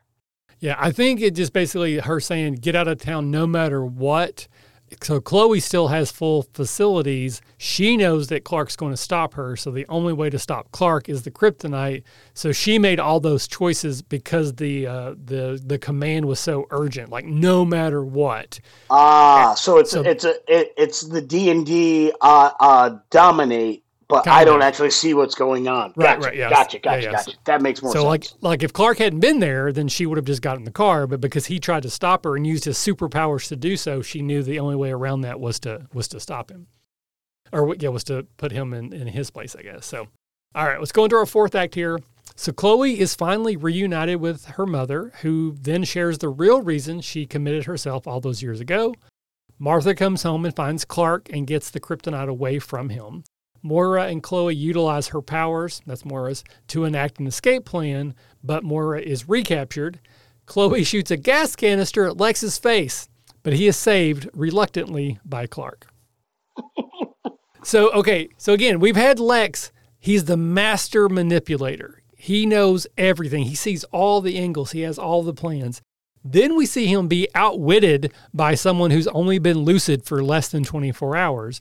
And now are we to believe that his plan was I'm going to threaten Chloe? I know Moira will react to that and tell Chloe she has to leave town, not go hide, but leave town. And then I'm going to monitor every road in and out of Smallville until Moira, or excuse me, until Chloe is captured by my guys pretending to be construction workers. Like, is are we supposed to believe that that was the plan Lex had? Because that's yeah. the only thing that makes sense. Yep. Yep. Or he had Chloe being tailed the entire time, and Clark magically didn't realize somebody was following him. I, I guess. I, I, yeah, I guess. I mean, it, if on. you got that kind of money, I guess you could hire uh, goons and henchmen who are also quick change artists. Because what if they went into a malt shop? it is so weird. So, I, so it, it works though. Uh, so we have Chloe going unconscious because she gets stabbed in the neck with the sedative, so she goes unconscious. So that's another one for yep. the for the tally here. Uh, but then she wakes up and she's in the same cell or the same room as her mother. They have a, a, a big hug reunion, and then we learned that again the, the the medicine that Lex gave her brought her out of the catatonic, catatonic state, but that her using her power might cause it to go back, and that you know it's temporary, that kind of thing. But from from a, just a humanistic point of view, this is a really big deal because because Chloe has not spoken to her mother since the time we saw in the cold open. Because she, yeah. she she learned of her existence, she learned where she was, and she's visited her. But in all those visits, Moira was catatonic. So this is the first time they've spoken to each other since she was what nine years old, six years old. This is it, a big freaking deal. It's huge if anybody has ever been separated from a family member for whatever reason, uh, good, bad, or indifferent, superheroes, uh, alien invasion, whatever the case may be, and that lasts for years, especially when you are separated from a family member at a very young and impressionable age, those moments when you first are reconnected are powerful, like really powerful they are almost not worthy of television because they're actually long moments of a lack of words. It's emotion, it's on your face, it's in the sound of the way you breathe and the strength in the way you embrace. And uh, it is something that I uh, distinctly remember when I first saw the episode, and I and, and as I rewatched today, um, when I watched this episode. So this was 2006 because we're talking season six. This would have been three years after I had first reunited with my father, whom I had only been seen in pictures with when I was two and a half years old. I spent most of my adult life trying to reconnect with him, uh, okay. unsuccessfully getting a hold of him, and then in 2003, finally uh, made the connection with another family member who got me connected with my dad. Uh, and it all happened very fast. Like I found a connect, made a phone call one morning. I came home from work that afternoon and I was on a phone call with one of my aunts. I was talking with my dad on the phone the next day. And you know, I found out I had two sisters that I I didn't never grew up with mm. and didn't know. Talked oh, about a week later. I talked with my sisters for the very first time you know, uh, started talking with with all my father's family. So at watching this, I really felt that. But uh, specifically, that was in February when all that happened. That summer, uh, July-ish, I think, or it might have been June. Had the my dad was back in the U.S. He was at a conference uh, uh, in in Boston uh, at Harvard, and so I drove down from Maine stayed with a cousin of mine who I, again, just part of that reconnection, had a cousin who lived in Nashua at, at, New Hampshire, right? So uh, stayed with them for about a week and I got to go meet my dad. And I remember just what it was like hearing his voice, uh, a voice that was very familiar because we sound a lot alike. uh, but very different because I'd never heard that voice come from anybody other than me. Right, right. And right, all right. those things. So it's like, wow, this episode really hit on those levels for me. Yeah, so I have, it, probably more so with the the end situation. Um, it's been several years ago now. I think going on ten years. I lost my mother, uh, very sudden, very unexpected. It wasn't just here one day, gone the next, and it it honestly it broke me. I it I went to therapy. I was like depressed. Like it, it was really really bad for a long time because it was, it hit me so suddenly. Uh, and so I, I again, I, there's enough distance now that I don't get too emotional. I still get emotional at times, but the idea of like having one more day, just one more day with her, just it's hard for me not to think about that. Like in this episode, like at the end, it's very emotional. You know, Chloe thinks she's got her mother back in her life for good, you know, until, until the natural end of things, right? But then to find out, actually, no, it's it's only a few hours, really, maybe even only a few moments left. But she still had some more time when she didn't think she would ever have that time again. So that hit, even now, hits me really, really hard. Yeah. All right. So Moira and Chloe talk, and we finally get the true story of why she committed herself to begin with is that she basically used her powers to make Chloe do something that ended up causing Chloe to hurt herself. Um, I've seen this same thing used in media multiple times. Uh, Umbrella Academy, there's a similar storyline. I think there's some a couple others. I can't remember the specifics, but I'm I'm very familiar with the. I think even Legion, I guess, uh, that talks about that, Yeah. where you inadvertently use a power and cause pain to someone else because you don't know what you're doing or you know that that type of thing. I do think it's a little bit weird though that they specifically say that that's why she did it, but it was basically a year between when she did that and when she committed herself. So was there other incidents in the middle that weren't so severe or was it her struggle with not doing it that it just wore her down mentally that she's like okay, I can't not do this. I need to put my cuz I almost wish it had been closer together and like when Chloe came home with the newspaper like we could have seen like bandages on her hands like it Yeah. was it was fresh and new but it's basically the way it's explained it's about an about a year's time between the incident that Moira said was the last straw and the time we see her committing herself It's hard when the last straw took you a year to actually act on. Like that's a Yeah. weird. The last straw is li- literally supposed to be this happened and then I acted. Yep. Not this happened and I hemmed and hawed and thought about it and plotted and you know ruminated. Uh, you know, talked to my therapist. Uh, you know, uh, did some meditation. Um, you know, did some Pilates and then decided to make a make a decision. So I thought I always thought that was kind of odd. Um, and I've yeah, like you said, there's it, it's in media a lot. Uh, I actually really like the hand washing uh, as as kind of a thing. It really brought to mind um, scenes of uh, DiCaprio in The Aviator when he is in that um, bathroom scene where he's at dinner with he- Katharine Hepburn as as Howard Hughes, and he goes in the bathroom and he just can't get his hands quite clean, and he starts rubbing his hands raw. And then he gets a little spot on his shirt, and next thing you know, his whole shirt's soaking wet because he can't ever make it just right, and it really shows that um, that manic uh, control that's part of that obsession and part of that Mm. that that mental disorder. I like to think that it's the trying not to do it that makes it difficult. And I think of the um, I think of the scenes uh, from Jessica Jones where da- where David Tennant says to her, he goes, "How am I supposed to know if people are doing it because of my power or not? mm-hmm. Like I just do. th- If I go to a place and say, could I have a donut, please? You know." How do I know if they're doing the donut because my power activated or because they just want to give me a donut? Like, and if you think about it on that level, it, it's what makes that character so scary. Yeah. He can't tell. And if he can't tell, what's he supposed to do? right so just use it all the time and don't worry about it Yeah, and that was his choice.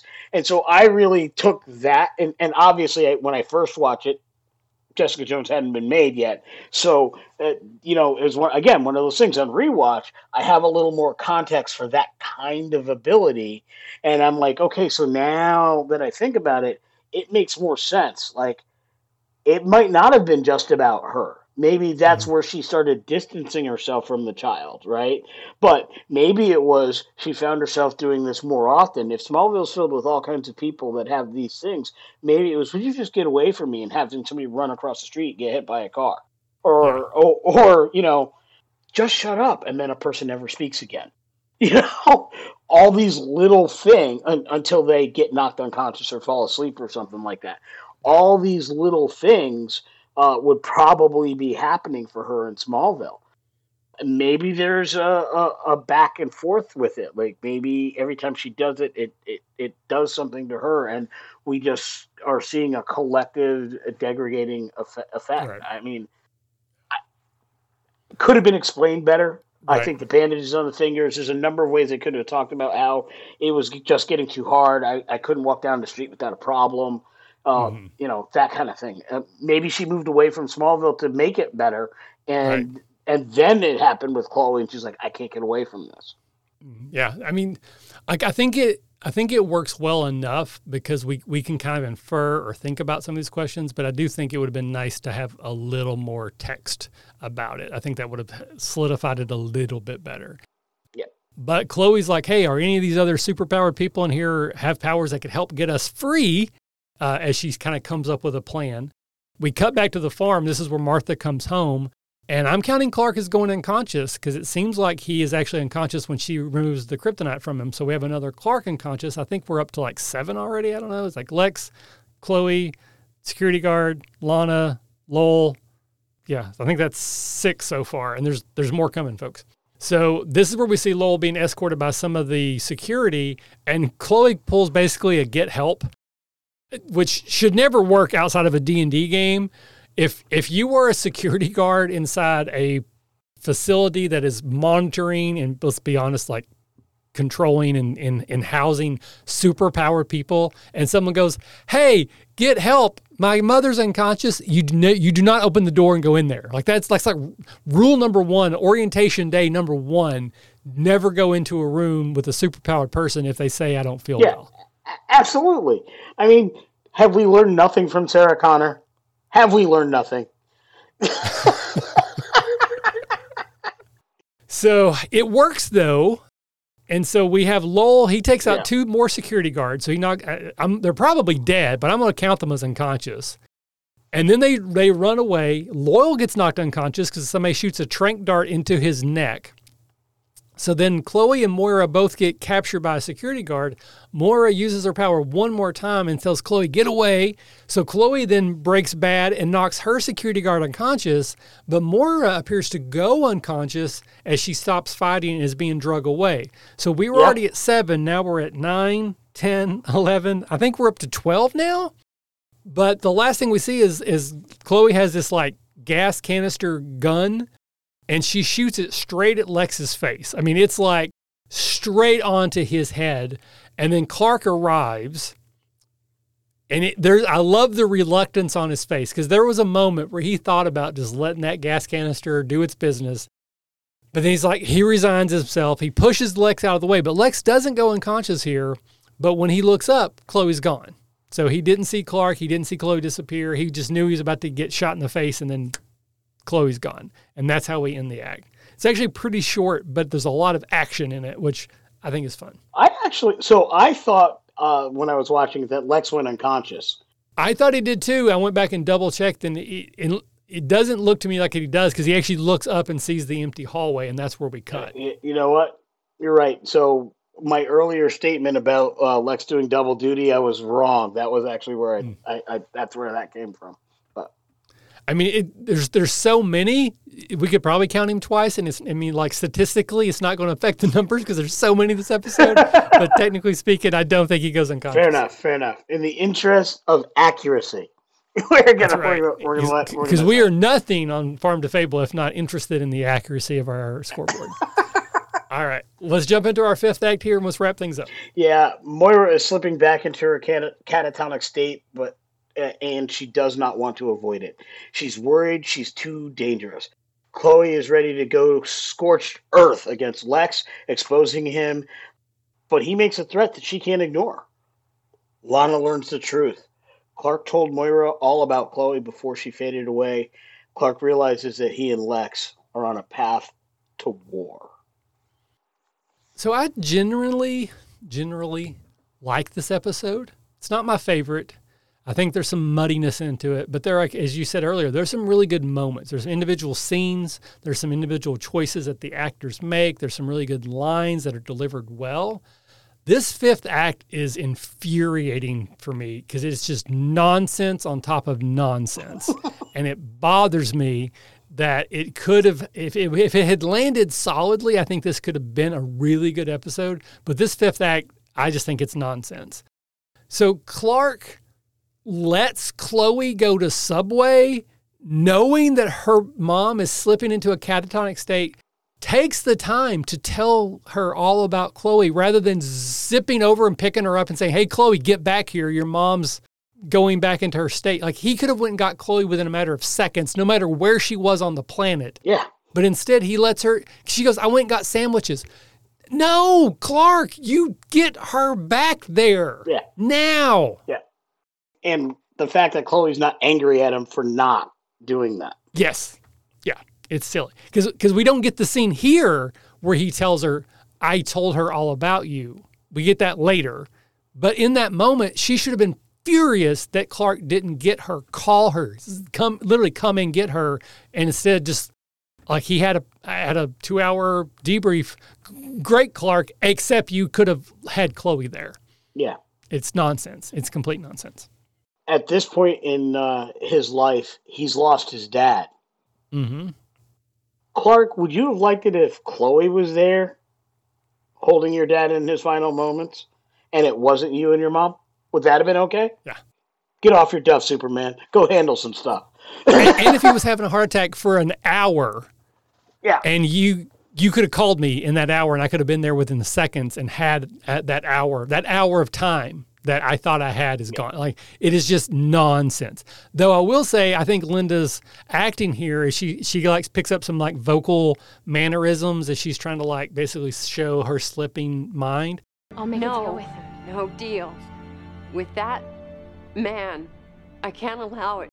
I don't know if it's accurate or not, but I thought it it represented what the show tells me she's going through. I thought that was very well done. At the very least, like you said, it's representative of what we want of what we expect her to be going through, and I thought that that was Yeah. really good. Uh, I thought it was interesting choices.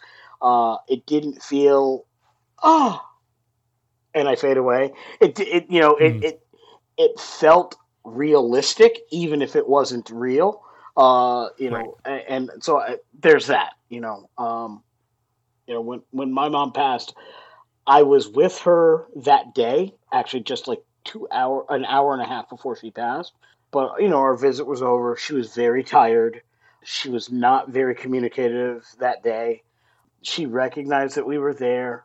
You know, you know, my son had been with her the week before uh, to say his goodbyes. My wife and I were there. Uh, you know, I got to kiss my mom on the cheek and I got to hold her hand. And then we went to the grocery store. I told her I would be back the next, you know, next week because we visited weekly. On occasion, if I could, I would go twice a week, but generally it's every Saturday or Sunday we would go by and, um, you know, bring her her uh, uh, Werther's uh, caramels. She loved those. So, uh, Mhm. you know, we went to the store to do our grocery shopping to head home, and I and and I made sure I picked up two bags of Werther's caramels so I'd have them for the next week. While we were walking out of the store to the car, got the call from my mother's nursing home to tell me that she had passed, and we we were Mm. we were literally twenty minutes away. Not even we were like five minutes away. We were in the same town, which is not the town we lived in. We lived a half hour away at that at that point. So, but and, there, and we dro- drove back at that point. But um, I remember that greatly, and, and like you said, um, I, I have no idea if it's accurate, but it felt accurate enough where it moved me in those moments, and it was one of those things where, despite the absurdity of this act, the moments were act. Some of them that moment was actually very good. Right. No, again, completely agree. I think the setup here is is nonsense, but that individual moment is actually really, really powerful. And then we get another nonsense moment. So we go to the Daily Planet, and Chloe's like, "I'm going to write an article. I don't care. I'm going to I'm gonna expose you to the world." And Lex is like, "Well, it's not going to matter because no one's ever going to see it because I have all this evidence of this, this, and this. And if you if you release it, I'm going to put you in prison." She's like, you know what? Bet, let's do it. Okay. Then he goes, well, You know, I thought you might say that. That's why there's a plan B for Lamb Place. Plan that makes prison look like a picnic. and then he just leaves. What is the plan B? Like that is the worst threat. That is like he's so full of shit. No, pardon my French. He has nothing. He's lying, and Chloe falls for it. The other night, we told the story about how I am bad at poker, like terrible at it. Okay. terrible. And so bad, my comment was everybody who plays poker always invites me. Like I am the most wanted hmm. poker player on planet Earth because I'm that bad. And I can tell you that I saw that and chuckled because I'm like, man, I got to learn from this guy how to play poker because he won. He got it right. I mean, he Yeah. he he had nothing. This is King Henry at Harfleur. My people are done. We can't win this fight, dude. You better give up, or we're gonna get really angry.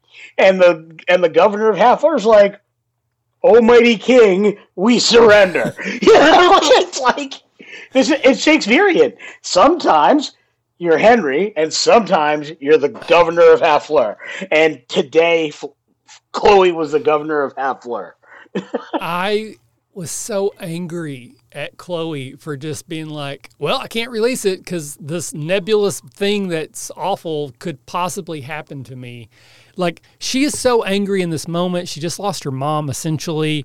And I think she would be so angry that she would have to have some concrete evidence of what this threat is and not just, well, it'll make prison seem like a picnic. I, there's no way that works for her. That is that is dumb. It's terrible writing and I hate it.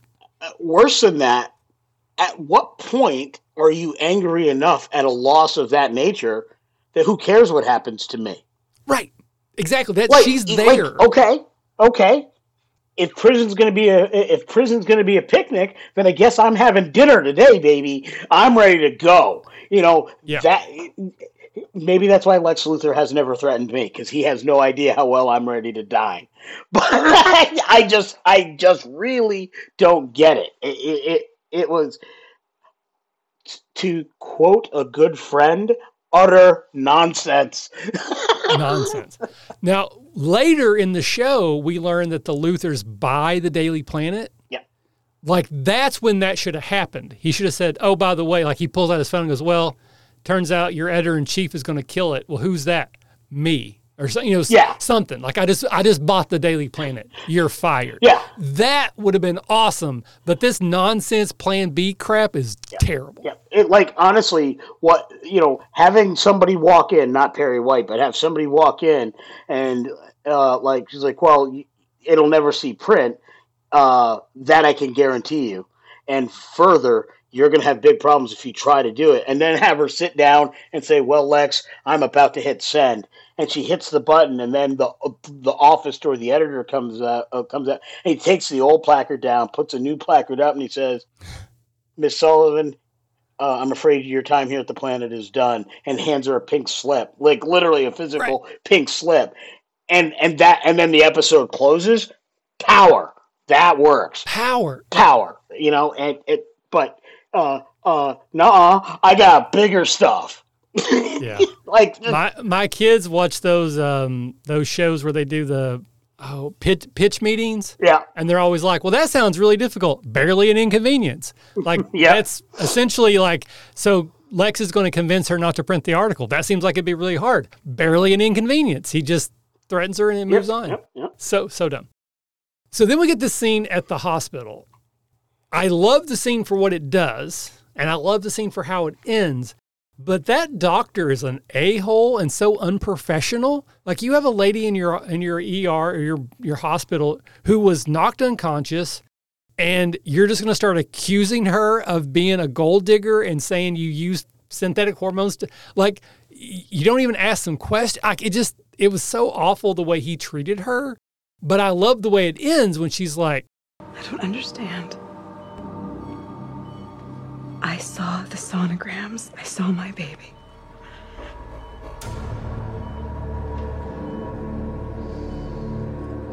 I don't know whose baby you saw, but I can assure you it wasn't yours.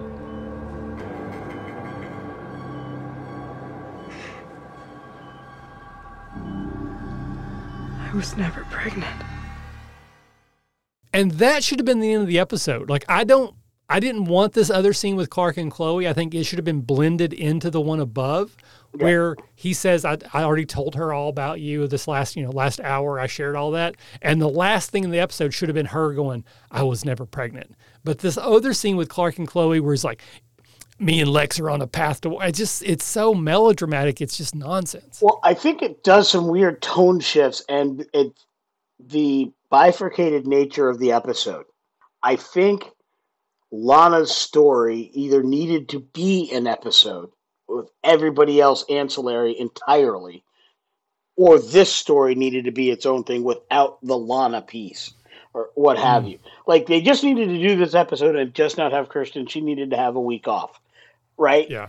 Uh, use some stock footage if you had to have her in a scene, but so she keeps her place on the placard, gets gets her scale or whatever she was making for the episode. And that's not a dig on Kristin in any way, shape, or form. She's amazing, but it didn't make sense to have these two stories in one episode. And I think that's where I, had, I think they were both good stories, but trying to flip between the two created weird tone shifts that weren't in sync. Like I'm, they were both really deep, personal, familial drama things, but they mm-hmm. weren't allegories or analogs of each other. What was going on with Chloe and her mom, seen through the eyes of Clark and Lex, has nothing to do with whether or not I am having a baby or not, or the mystery of have I been being duped this whole time? Now what do I do? That needed to be very separate, and trying to squeeze those into one episode, I think, is probably why the episode uh, falls a little flat, despite having some of the really, some really, really good and strong moments. It, it falls a little flat because it just doesn't make sense. That fifth act, if you had either done just a lot of stuff, could have ended well to ha- have her story tail end there, and you could have left it when we found out that Chloe's mother faded and not have any of the Daily Planet stuff. Or if you took the Lana stuff out and then you just had her Daily Planet stuff and this war thing following it, like Chloe runs back to her house uh, to Clark. Clark, I just got fired from the Daily Planet, and then they do the rest of the scene. Now that hits better. It's because what do you put first? What's more important? You had two things competing for this is how you close an episode, and they ended up not using either of them and then adding something else because they couldn't close either one without and have the other one follow it. Yeah, I, I actually I use like almost the same terminology the last couple episodes where I felt like they had two good halves of a story, but then they rather than separate them into two different episodes, they put them together, and they seem to be doing that again, where they're just adding a little bit of the Lex Lana stuff on top of like sprinkling it onto a couple different episodes, and it would have been better if it had been like its own.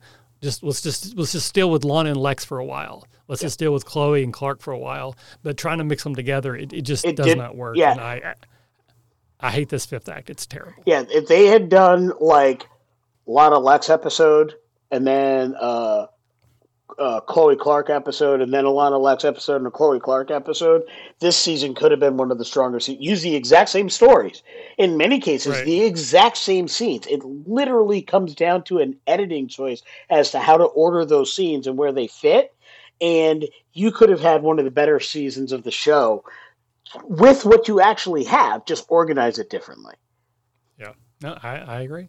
So we're already kind of touching on it. So let's just jump into the final thoughts on the episode. Uh, I, I mean, you can circle back if there's something we missed. You want to talk more about something in an earlier act, but if not, then let's just jump into your final thoughts on the episode.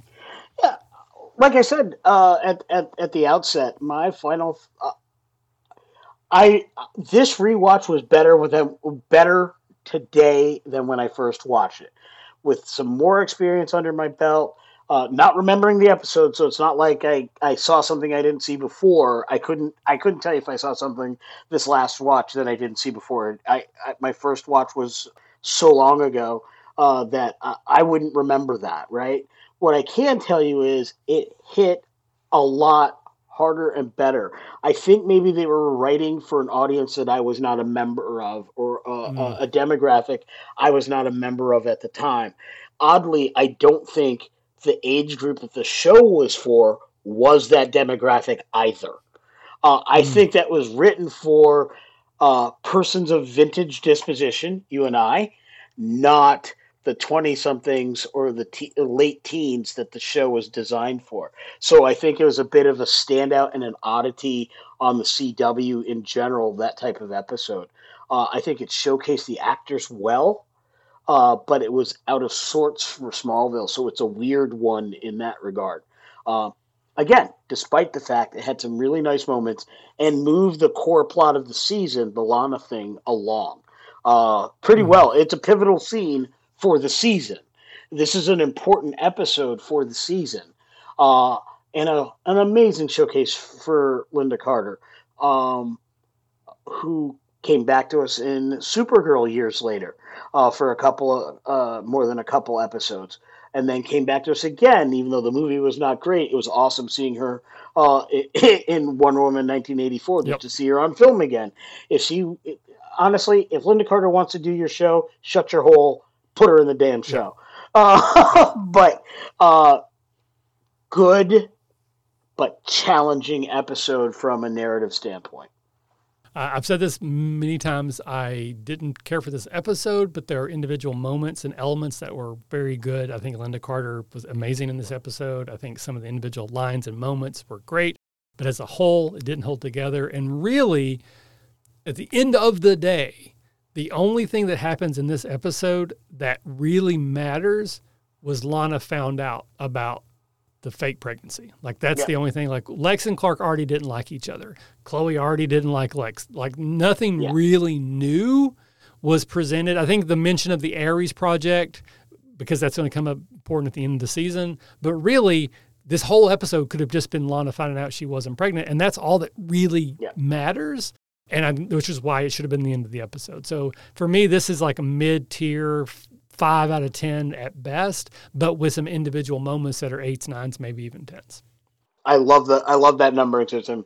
The episode five, some of the individual moments eight, nines, and tens. I think that's a perfect description of this ep- uh, of this episode.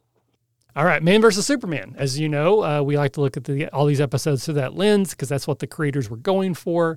Basically, the show is about Clark's struggle of wanting to do all the normal things that normal people do, having a normal life, but he can't because he has the the heritage of being a Kryptonian and the destiny to become Superman. So, was there anything about this episode that kind of stood out to you in that term or through that lens? I really think that they dodged it on this one. I don't think they hit the core tenet, and I think that's part of why it falls flat. They didn't address that issue at all in this episode. They really tried to do something else, and that's fine. But then you take the main character out of it. If you're going to do a bottle episode, get the main character out of it and do a bottle episode. So they needed to take this core premise, figure out how that fits into the Chloe uh, and her mother storyline, and do an episode on that, and then have a bottle episode about Lex and Lana. Yeah, I agree. I don't think this episode touches it at all that I can really see. Like sometimes in these episodes, like I ask myself, well, is Chloe then trying to be the man versus Superman because she wants her mom, but it really doesn't. I mean, you could argue the meteor infected is why she loses her mom, but it's it's just not clear. It's not clean, and I just I think this episode, and like I said, it's totally fine. It, every episode doesn't need to necessarily be about this because we need, especially got Lynda Carter, highlight her. But I think the Man versus Superman is just a complete whiff this episode. But I haven't done a call to action, so I'll do it here. If anybody's listening, if you think there is a Man versus Superman element that I am not seeing, I'd love to hear from you about it. Yeah, and it definitely get hold of Michael. Uh, tag me on the socials as well because I would love to see it because I will gladly put it back on and give it another look so I can see it too. Because with probably three or four watches over time with this one, I've never seen that in this episode, which doesn't mean it's not there. I am far right. from perfection. So I'd be I'd love to have that discussion and welcome your comments. Same. So you can email the show eh, obviously at Smallville at smallvillefancast at gmail.com. And then you can hit us on the socials. And when the episode comes out, I'll tag Lewanika as well. All right, so that brings us to our pass the torch question. What question would you like me to ask next week's co-host? If you were to have a panel of the characters, but you couldn't have the main the main cast. Who, in all ten seasons of of of uh, the Smallville show, which characters would you have do a panel discussion at a Catacon 2025? Lee again, thank you so much for being here. Again, appreciate your flexibility. I, I, canceled this on you like three times, so you just you were very kind about that. Uh, but where can people find you? Where can they find the projects you're part of? Where should they find you online? Where would you send people? Plug, plug, plug, sir. Honestly, the absolute easiest way to find me would be through uh, my podcast uh, or the podcast I'm a part of, which is Tabletop Journeys. You can go to our website, which is www tabletopjourneys.com or contact us. We'll have our link tree and all of the other socials. We are on Facebook. Uh, we are also on most of our socials as TT Journeys. Uh, I think uh, to include Blue Sky. Uh, you can even go to us uh, at patreon.com slash TT Journeys as well, um, where people can support the show, help us put out great content content, including how-to videos, fantastic interviews with great uh, creators, and actual plays of various games beyond D&D. Uh, we do other games as well, uh, but we have a great time. We love the community, and we love uh, reaching out and having conversations with folks. All right. And as for myself, of course, you can find me most of what I do is at the RPG Academy, but this show, Farm to Fable, has its own Blue Sky, its on Facebook, the email smallvillefancast at gmail.com. We do have a Twitter, but as I've said before, I'm actively looking. I'm probably, unless something changes drastically in the next couple months, going to be canceling all my Twitter accounts. I'm moving just to Blue Sky and Facebook. Um, but I'd love to hear from you. I, I, continue to get emails from people. I'm, I'm, working those into the bonus episodes that I'm having. Um, I'm continuing to love doing the show. I still I, I have a bunch of co-hosts, but I'm always on the on the look for new co-hosts. So if you're listening and you think you would make a fun co-host and you have the way to capture at least good audio, if not great audio, send me an email. Let's chat, and I'll maybe I'll get you on for season seven. Uh, and then of course, just remember to stay after the end credits for the scoreboard. Farm to Fable is a Smallville rewatch fan cast and is not officially affiliated with DC Comics, Warner Brothers Television, the CW network, or any other owners of Smallville and or its related source materials. As such, these companies retain sole ownership of all symbols, images, names, logos, and other proprietary material related to Smallville. Our use of logos, images, names, likenesses, and sound clips are being used under the Fair Use Guidelines. Our logo was created by Michael Waldschlager II. You can find Michael on Twitter at LoserMLW. Farm to Fable is written, edited, and produced by me, Michael Ross, with additional input by weekly co hosts as credited in each episode's show notes. And now, let's check the scoreboard. So, total numbers of vehicles wrecked, we're now at 100 because I am counting Lex's car being ran off the road because it did kind of stall. It was still there the next day, so apparently it wasn't drivable after this happened. Whew, the big one here. The total number of times a person has been knocked unconscious. So we're now at 364 with an asterisk. So, first of all, we have Lex being clubbed by a mind controlled Chloe and was knocked out. Then a nameless security guard that was thrown through the door by Lowell, uh, or not Lowell, by the, the nameless meteor infected after he was going for Lex, but he found Lana. Lana was then knocked unconscious by that same nameless meteor infected as well. Then Clark shows up and knocks that person out because they knocked out Lana. Um, we have Chloe going unconscious when she's sedated by some LuthorCorp men dressed as road construction crew. Martha finds Clark unconscious due to the continued exposure of green kryptonite that Chloe used to get away from him when she tried to flee Smallville because of Moira's commands. We have two nameless 33.1 security guards who are knocked out by Lowell, who was under the command of Moira when she and Chloe got free. Later, Lowell is knocked out by a tranq dart from a different 33.1 security guard.